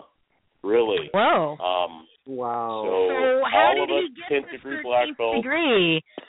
oh come on now you you know how he got it his organization his people looked at him and went hey more money yeah Exactly. i i, yeah, I hey, more this money. sure Hey, that means somebody And- is now and a now he- degree. Right he is he is now a 15th degree black belt and now he is going around saying hey if you want to join my organization you start as a 10th degree black belt and i'm going Ugh. just Oh, smack myself in the face. It's like, oh my god. the hell up. And I I've known this No. gentleman hmm. for a while, you know, and known of him. He's actually a fairly large name for those who do know him, and and, and you're just it, it, you're dumbfounded. You're going, uh, Yeah. okay, but I can see the trap. I can really Yeah. see the trap where somebody has worked all of their life Yep. to to get as you guys put it that piece of paper they've worked all of their life to get it and now all of a sudden somebody who they've worked side by side with is now going this isn't enough so this is what's going to happen in my organization or this is what we're going to do to combat this and I'm going to come out better than you and I'm going to make more money than you and I'm going to have more this that and the other because now I'm higher than you no matter what you say or do Mhm. and Mhm. and it becomes this wonderful ego trip that you're going. I'm so glad you're on this trip that's going downhill, and I'm going to stay over here. Yeah, I feel when Right. the first part of your degree test is a credit check, you should probably run away. Like it's not Yeah. it's not a good idea. of course, I I do Leslie. I do want to point out something. Yeah. If any of What's us that? started off and we were talking about our our we were talking about ourselves, but didn't want anybody to know we were talking about ourselves, like Tony sa- said, Yeah. we would say, "I know this guy." yeah, exactly. But I know this guy. I know, this this girl. friend who has legal problems. Yeah. But, uh, but so you know, yeah, I know what, this what friend. struck I know really this friend is his his ex-wife's real pain in the butt, right, Tony? Uh, yeah, I know him too. Apparently. but you know what I found funny, Tony, is that is is that okay? Dude's a thirteenth degree. So for anybody, if we went by traditional standards, somebody has to be at least two ranks ahead to promote someone to that. So is there That's a fifteenth degree somewhere out there? I mean, it's Well, like, he- that's, Yeah, that's he, crazy. he is. He is a 15th degree. What? Um, I don't even remember his title anymore. It's eight spaces long, and you're going, "Wow, write that down." Go ahead. Professor Hanshi Soke Sifu Shihan. Uh, yeah. Something like Super Saiyan Grandmaster, something or Great Yes. Grandmaster, something or other. Solid Wow. Dragon Ball Great, reference. great, great, I great, love great, I the know, right? Reference. Yeah. Thank you, thank you, thank you. I'm a fan. That's that's that's so nuts because it's like, oh lordy. so that dude and the dude with 43 degrees need to get Yeah. together and talk. Oh And, wow! uh, I agree. Combined. Yeah. You I never feel know that. I was going to say they ma- they made martial arts date. You never can tell, and uh, come up with their own system of all of that encompassed. Wow. You too can be a 22nd degree. Yeah. Oh, I can't wait. I can't wait.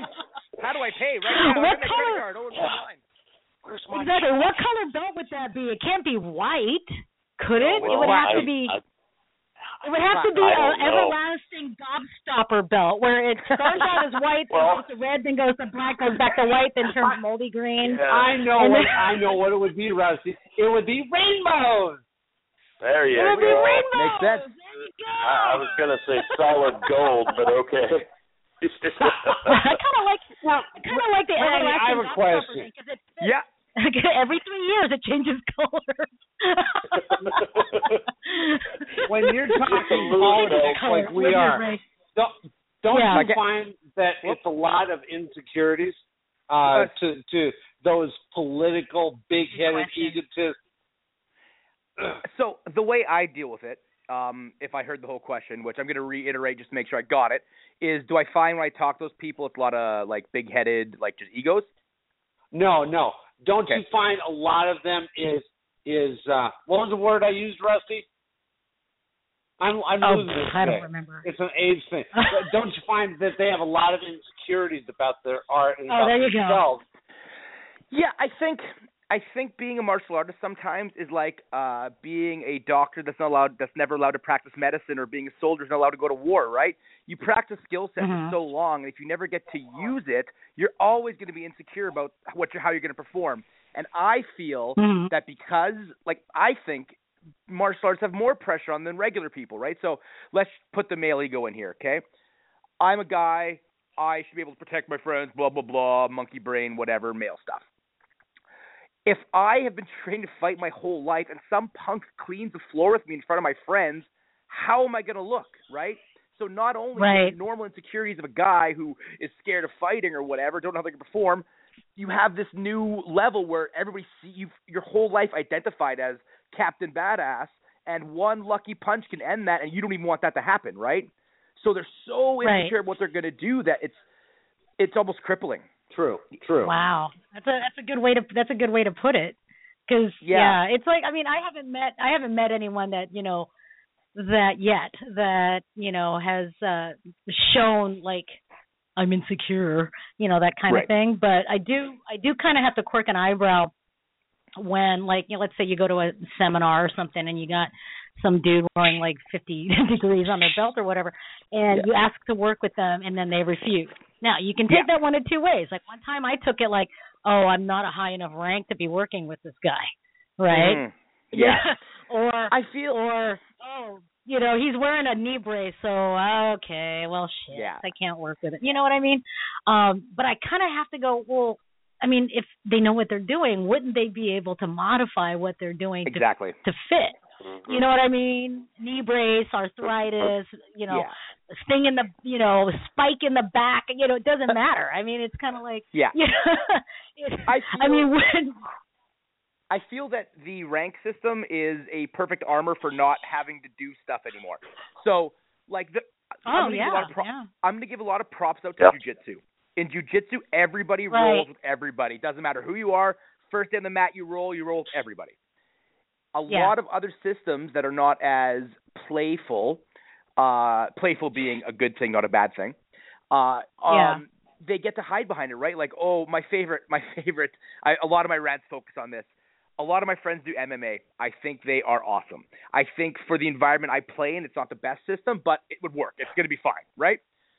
A lot of my Mhm. favorite instructors in the world are the ones who are quote unquote too dangerous to be in the cage because they'll just straight up kill people. I love those guys Oh, wow. so much because I don't know Yeah. what belt they are because their belly is covering it, and they're always Right. so dangerous that they would. Ne- I would do MMA, but you know I'd be arrested. I'm like, I'm sure a lot of pros would fight you at any point in time. You feel free to go do all of your deadly moves, and we'll see what happens when a guy who punches people in the face for a living gets a hold of you, right? Like, right, yeah, that's- right. oh, you know, sometimes I go to YouTube just for the entertainment part of it. That's you fair. know, I, I Yeah. go to some random MMA thing, right? Like the the the most awesome knockout ever or something, right? And then Yeah. there's always got to be some armchair warrior that's got to be like, Mhm. well, I would have did this because he did that. He left himself open here, and you know that that person rewound the video five times to find a weakness. Exactly.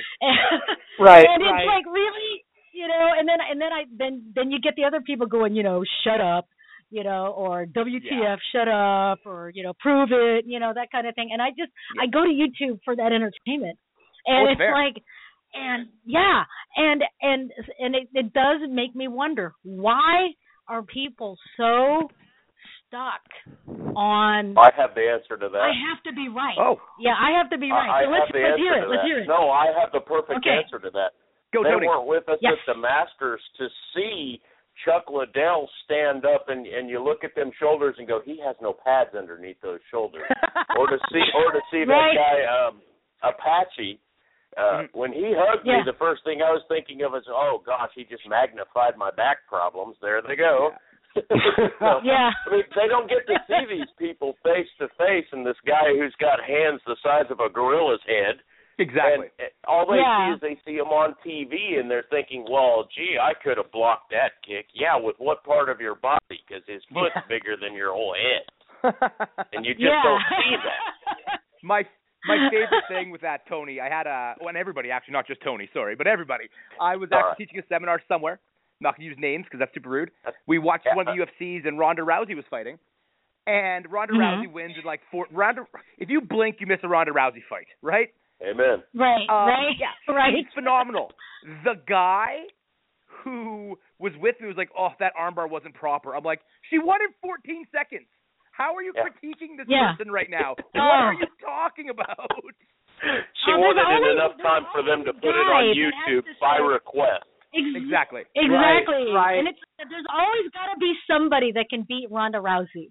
You know, Yeah. I would have kicked her ass and blah blah blah. If she would have tried that, oh, th- this is what gets me. Well, if you would have tried that on me, I would have done this and this and this and this. So, in other words, what you're saying is when someone is defending yourself, defending themselves against, you know, the bad guy, that's you. Yeah, exactly. You yeah, would. You're, you're the bad guy. You would be the bad. You're the bad guy. Yep. Oh, do you Yep. realize you're being an ass? And of course, you know, every time I write that on YouTube, I get I get like completely like uh spammed with shit like, you know, Yeah, go back to your hole, sense. you little hoe and stuff like that. And it's like really really oh, I'm sorry you got all butt hurt. Oh my god. Yeah. it's funny that they don't have an actual answer for that. Exactly. Yeah, But they gotta go yeah. to personal insults, right? It's no it's not Right. like a, They a rebuttal. insult. Point A, it's no, you're a girl. Nice, nice work, Joe. Yeah. Like, yeah.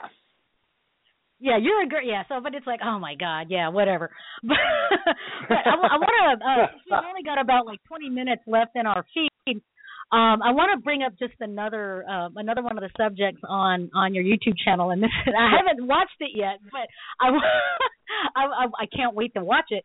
It's uh, stop thinking your attacker is stupid. Oh, that's our most popular Oh, video. yeah. That like that Tell one us about that the most one. views ever. Yeah, So- I, and I, I, I bet I know what you're talking about, but tell our listeners, please, please, please, please. so for, where that where that came from is like I said, I travel a lot, I train a lot. Uh, This is my life. I'm luckily I get to be a full time martial artist. I don't have a day job. I just get to do this. So I'm I'm a very lucky person. So Yes, obviously I I spend a lot of my too. time researching, reading, whatever, right? And I was just this is where the rants come from is I just get frustrated with something and I'll write it in my iPhone and then I'll just go off on camera and then I feel feel better about myself in life. So with the with the stop thinking your attacker's stupid, it's I'm so sick of the again the absolutes thing, right? Like people Right. fighting. There is so many gray areas when it comes to this. It's a human to human thing. It's not a law. It's not gravity. It's it's two people. There's so many factors, right? To quote Rory Miller, there's you, there's them, there's the environment, and there's luck. Luck is a huge factor. Yeah. I remember one of the days I was running to the bar, huge fight. I was known at that time. People didn't mess with me. I was running full speed. I was like, "Yay, Randy's here!" I slipped on beer and landed on a chair leg that was upturned and just wheezed for the rest of the fight. Like totally Oh. martial arts. Nope, you need Yeah, I've been there. So I couldn't I couldn't do it. So same thing with uh this is something your attacker stupid comes to the point where everybody jujitsu grappler guys will say that everybody's gonna grapple. They're gonna throw stats at like ninety percent of fights go to the ground. Strikers are gonna strikers are gonna say everybody punches, right? And everybody's gonna see the Mhm. world through their ro- through their rose colored glasses. through my Mhm. 11 years of security work in some of the crappier bars in my rig town, I've had some encounters that were a little bit more reality based than most as as a doorman, right? And I was a stupid young male like to fight people. I got over it, thank God. But you know, so when we were doing this, I always realized that I don't care. Fighting is so primal; it does not take intelligence. In fact, from my experience, a lot of the least articulate people I know are very, very good fighters. So Mhm. when if I'm punching you and you're punching me and I punch faster than you punch, they're going to transition to grappling. If I'm Mhm. stronger than you, they're going to transition to punching. If they have a knife, they're going to stab you. If you stop the knife, they're not going to. As soon as that knife stops, they'll try a couple more times. Then they're going to punch you. You have to stop mm-hmm. assuming that they're these rock'em sock'em robots that only have one move in their repertoire and they're not going Right. to move around in a fight, right? So that's the basis that don't think your attacker is stupid. Is that I'm sick of people thinking like, okay, so I'm going to use a Filipino term, and for some reason, every single Filipino martial arts system has a different set of angles, but number one and number five are always the same. So number five is a straight Right. stab. Everybody's coming at you. Every if somebody comes up with number five Yeah. throwing machine, they're not going to change that. Yeah, they are. As soon as they stop hitting flesh, they're going to adapt instantaneously. That's what's going to happen. If your training doesn't compensate Mhm. for that, if you don't have a plan B or an escape route, or just assume that it's going to fail, if you walk in with absolute certainty, I think there's no better way to lose an ambush w- without absolute certainty in this is how it's going to be. You have to totally problem solve on the fly. It has to be adaptive. It cannot be technique versus technique. Exactly. It can't be, uh, oh, he does stab five, so I do dragon set six to stop that, and then Phoenix Fist comes at me, so I do Ryu's Hadouken. Like that's not how that works. You have to make quick, split second decisions on the fly to make sure that you're okay, right? And so I'm Right. sick of Right. people, especially knife gurus. He's going to come at you like this because this is the most common thing. No, that's the most common thing on the YouTube video you watch because the guy didn't block it at all. He Right, took right. And if it's working, why stop, right? Yep. Um, I have a saying I use all the time. My saying is bikers beat black belts. This comes from the fact that I was a black Mhm. belt and a fat old man kicked the crap out of me. He was hitting me Mhm. over and over again with an overhand right, the most basic strike, and I was waiting for him to martial arts it up and change his technique. He didn't. It kept working. Why would he stop punching me in the face if I'm not protecting my face, right? But if I would have Right. transitioned instantly, he would have done something different. And that's I'm this is why I like boxing and wrestling and MMA and Yeah. those kind of arts because they adapt to uh, Krav Maga in certain in certain schools, right? The problem with Krav Maga being it just means contact combat. It's like nobody takes Krav Maga, nobody takes Kung Fu. You take a style of that, right? So some gyms Mhm. are great, some gyms are crap, but uh, if you don't have a progressive flow and you don't have a like a, a plan B or like to know where to go, and you assume the person's gonna again like rock 'em sock and robot you, I think that's just that's even worse than having no training almost because even people with no training are going to react to pain properly, right? Exactly. Yeah. Exactly. Oh my gosh. And you know, in regarding, you know, like uh, a lot of the weapon gurus and stuff like that. Mhm. I mean, I come from a Filipino background also, Yeah, and I'm nice. Filipino. Of course, I love the art, but I but if you talk to the old guys, the old guys, you know, they'll always say, "Oh, they do that, then you do this." But what Exactly. if they do this? Well, then you do. Then I do this. Then I can't tell you what to do. You must practice. That that that's all they say. You must practice, and you know, and and and you know, half of the stuff that I see in martial arts schools and in videos is you're doing like you know really cool traps and like half beats and stuff like that against a prescribed striking pattern. Oh, let's come at you Mhm. with a one, then a five, and a twelve, and a seven. Okay, Yeah. well now you're doing sumbrada.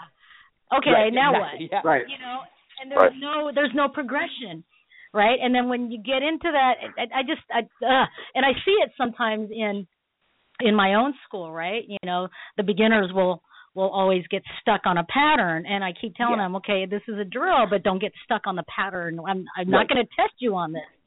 This Yeah. is to teach you fundamentals. But, you know, if they if did, so do you guys feel that if people are not able to distinguish between drill and reality that that has a lot to do with the non-reality stuff i guess That- for lack of a oh, better term Absolutely. That is the coach's job. That is the coach's job, not the student's job to identify, right?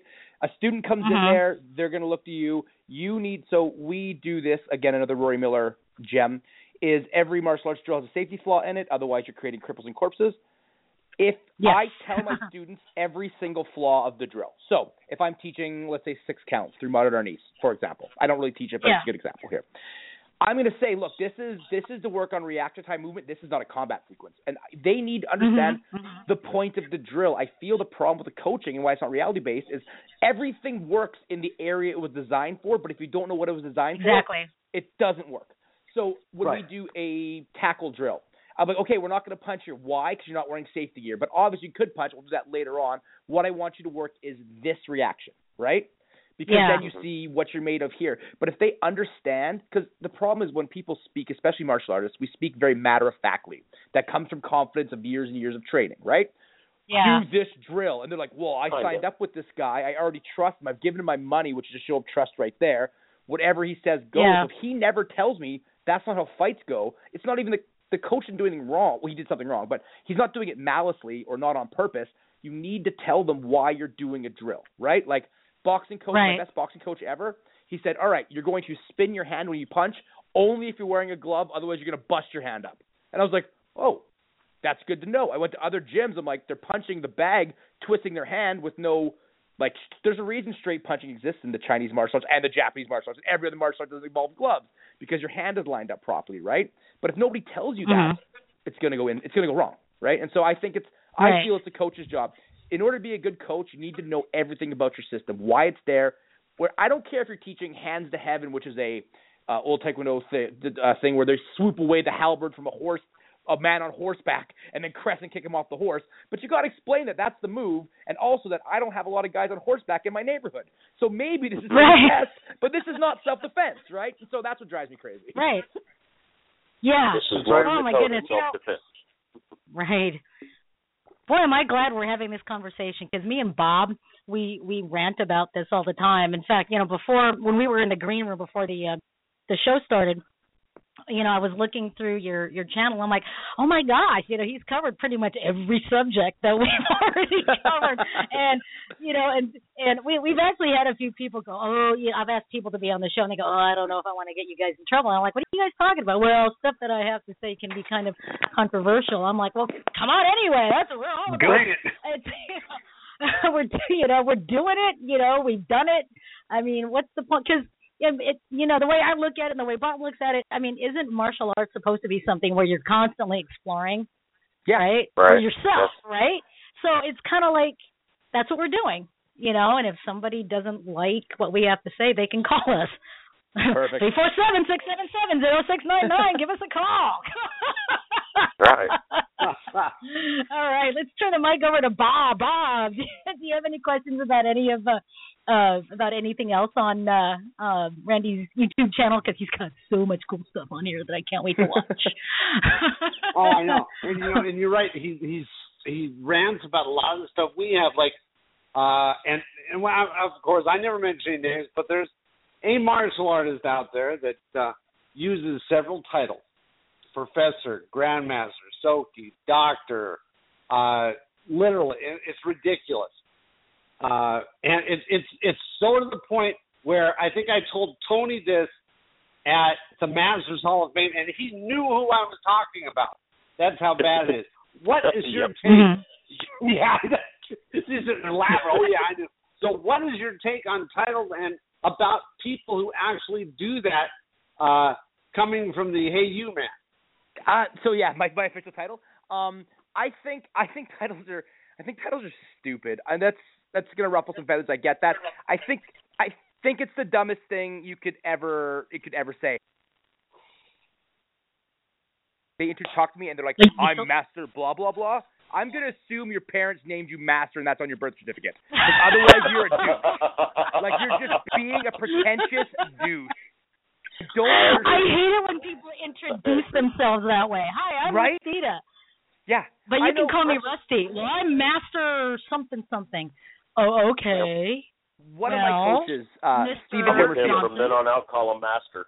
Exactly. One of my coaches, Right. Steven Jimerfield, he goes by Sensei, which is instructor. I'm cool with that. Coach, instructor, that's Yeah. fine. Whatever, well, that works, right?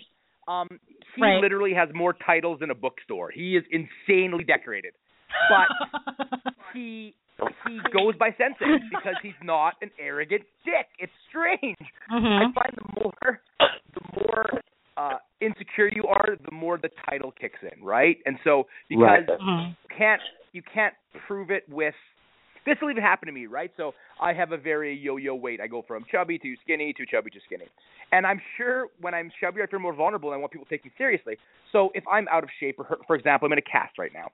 So I could see the temptation of walking in and being like, oh, I'm guru blah, because that gives an automatic air of authority, which then eliminates the fact that I'm out of shape or in a cast or whatever, right? But Mhm. I see it like that. It's an ego shield, right? I say this, which is something, Right. and to most people, it's gibberish. Nobody know. If I went, I am a um trying to say like grand or O O sensei is a great term for judo. I'm O sensei. Mhm. Like I don't. Oh, that. Or so you teach martial arts? You do kung fu? They don't care. They don't know. It's just you stroking Yeah. your Yeah. ego. Like I, I, my grandmother still thinks I run a taekwondo school, and I just stopped correcting her because it's just easier. How's taekwondo? Fantastic, Grandma Ben. Right? Like it doesn't matter. It doesn't matter what they're stuck in. I find that people, especially, there's like an age break. You guys probably see this too. If they are under 40, it's MMA. If it's over 40, it's karate. That's what's what you do. Yep. Right. It's, it's amazing, right? Yeah. Like, oh, how old are you? I'm 52. Right. I do martial arts. Oh, you do the karate. Yep, you're over 50. Or you're under 50. oh, you do that MMA. Yep, that's right. I do MMA. It's just easier. I don't care anymore. It's, if they get Yeah. it, I kick people. They get it. That's all that matters, right? Exactly. Oh, my God, you and know- we've got and R- Rusty and I have friends that we've you know brought into the Masters or that were there, and they'll call me Master Robert. I feel, I actually feel very uncomfortable with that. Right. Well, half, I half hear the ya. time you don't even turn around. Yeah. Well, Call you're me like, Tony. That's who I am. who the hell are Yeah. they talking? Yeah, right. Call me Rusty. I'm fine. It's like Right. you know. No, I- no, And I'm, it's- I'm, I'm, I'm okay with earning a title. So you know, if an organization says, okay, you've done like 40 years and now you're like, you know, master something, okay, great. But I, I leave that up to the individual to Yeah, monitor themselves on what they do with you. that title. Yeah, Yeah. that's for you, right? Like, there's a I can't running even gag do on that. my sem- there's a running gag on my seminar tours where everybody bows to me because I hate that. Everybody thinks it's hilarious. to bow to me. So super uncomfortable. Yeah, I'm like, what are my, you doing? My instructor, is happening? exactly. That's Yeah. that's the joke with uh, my instructor, uh, Chris Petrilli. He's like, uh, he he he completely hates the whole grandmaster title and just call me Chris, and you know does does classes with a plug of chaw in his in his mouth and stuff. You know, it's everything's just like you know learn learn learn, right? And uh before one seminar, we uh we uh, all lined up and he was going to start talking, and we all said set salute, and everyone bow- got down on their knees and bowed. Right? Oh, that. Oh, I'd hate that. Oh, that'd be so weird. He's all like, That's and he's all funny. like, "F you all." it was pretty. It was pretty funny. But he's like, "Oh my god!" But, but we're running close to being short on time, so uh, we're gonna take it back to Bob and Tony for any last uh, questions for Randy or You know, I wanted to say something, Rusty, and, and I know this is completely inappropriate, and Tony will appreciate it. We we we've got a long thread going on Facebook of of uh, our inductees from about four weeks ago, and they're communicating. I feel like a school kid because one of the the the people on there, his name's Peter, really nice guy. Well, one of the other people on the uh, uh, thread call him Master Peter, and I, every time I see her do that, I just start laughing my ass off. That's hilarious. I do too. I do too. um, at least, yeah. at least he doesn't have a. s- I was gonna say at least he doesn't have a weird last name. You know, like I don't know Bates. anyway, back to you, Bob. Yeah, you know what? His his last name his name could have been Richard Head, and then he would have been in trouble. Oh yeah.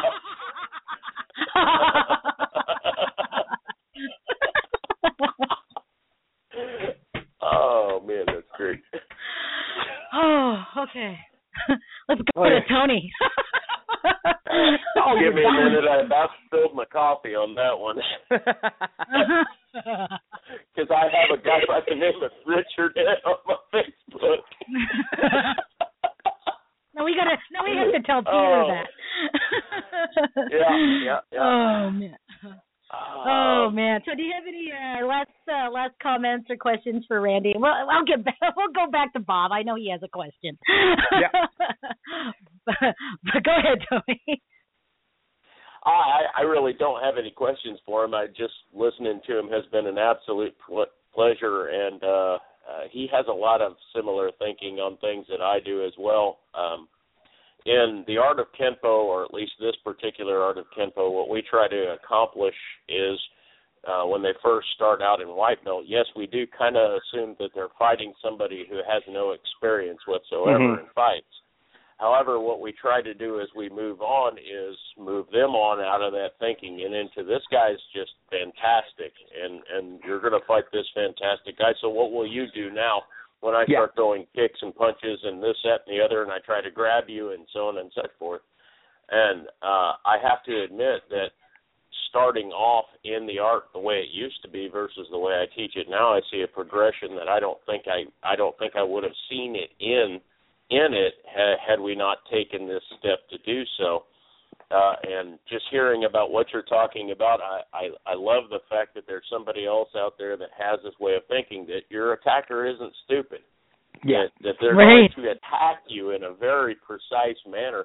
And sometimes, if they are somebody trained, they're not only going to attack you in a precise manner, they're going to attack you at your weakest moment. They will have watched you for a while. hmm Yeah. They they will have observed Exactly. you, and then that's that's exactly when they when they get it. Uh, I thought I I thought I saw that you were a bodyguard, so you know this to be true that people observe other people before they go in to a situation if it's a planned attack. Yeah. And so all, all of a sudden you're you're planning for a stupid defense, and this guy's absolutely intelligent on what he's doing. You're Mhm. toast. Well, exactly. That's the Mhm. that's the whole social asocial thing. If you uh Tony, you read any any of uh, Rory Miller's books? Uh, Mhm. No, I can't say I have. Highly, Got, gotta honestly, get meditations on violence. them. Yes, meditation on Yes. violence and facing violence. I highly, highly recommend them. Um, Okay. Rory is the king of the introverts, so learning how to speak to humans was hard for him, so he could write it down. Yeah. It's actually really good. It's like a, a very good dissection of how, to him, the the aliens in his life speak, and that thought process really comes across from martial arts. I it sounds like you put some thought into your curriculum, which is awesome. Like you understand what you're doing and why you're doing it. I that's awesome. Like we're very like minded there. Um, I recommend his book. I think it'll help a lot with just even getting somebody else's brain on the same problem. Right, always better. Yeah, Mhm. I agree. And uh, Tony, add me on Yeah. Facebook when you get a chance if you want. Hey, Randy King, add me. Feel free. Okay, thanks. And we could chat and whatever. Cool. I'll put a link, Five or ten um. Oh yeah. Yeah, I'll put a link to uh Rory's books um Yeah. on Amazon. Um I have meditations on violence and I have another one that he signed for me and I can't I don't remember which one it is. It's like in a box somewhere because I had moved the studio. But Okay. they're awesome books. Go get Yes. get get them Tony. You won't, you won't be disappointed. Okay, Bob. Yes, ma'am. Last mm, last comments, uh, questions for Okay, Randy. good. Remember, and this goes for everybody. and T- Tony, you, you this goes for you too. Uh, remember that that drinking game I invented? Every time my wife shoots me a dirty look, I take a shot. Yeah. Right? Well, right when right when I said if his name was Richard Head, there went that look. You're drunk now, so right? you You're drunk now. yet? Bob, Guess and I'm then gonna there's have to the give one him where- another Dr Pepper. nice. And, right. And then I have the same thing with Rusty because I, you know, Ru- Rusty and I are so close now. It's like I know when she shoots me a dirty look, and she's twelve hundred miles away. impressive. That that is impressive. That's some chi right there. Yeah. That is. He knows when I'm. He knows when I'm rolling my eyes and getting ready to sigh. You know. oh my goodness. so so Randy, how can people get a hold of you if they're ever in that area? How can they Yeah. how can they get a hold of you to come by and see your gym? You could Up to easily you. you could you, it's up to you. You could come to me or I can come to you. I don't mind traveling. We're still still pretty new at this, so we're pretty reasonable rates for seminars and traveling and I love to travel, so that's good. Get a hold of me on Facebook, uh Randy King, uh, or our KPC self defense fan page. That works too because there's lots of Randy Kings in the world. You can email me, r.king at kpcombat.ca, and all of this info is at www.kpcombat.ca. Oh, awesome! Very cool, very cool. Well, you know, we, me and me and Bob are probably going to want to have you on again sometime in the future. Oh, uh, I'd love that. That'd be great. I think that would be I think that would be cool. Uh, maybe to Yeah. address like specific subjects regarding self defense or self defense for women, what have you, because uh, I feel that uh, we all can can um, pick your brain a little bit more, so the listeners can uh, get a little more information from the reality based side um, of I the art. so yeah, let's. Uh, yeah, let's uh, let's do it again. I'll get a hold of you once uh, once we get the uh, next uh, few months subjects put together and stuff like Sure. that. So Sounds thank great. you so much, Randy. Thank you so much, Tony, and uh, to whoever's listening. Wait, I think that's Pam. I think Pam was listening. But thanks for listening, everyone, and uh, stay tuned next week. Um, keep your eye on the Dynamic Dojo Facebook page for next week's guest. So we'll talk to everyone next time. Have a great rest of the weekend. Bye, everybody. Bye. Bye. Bye, bye.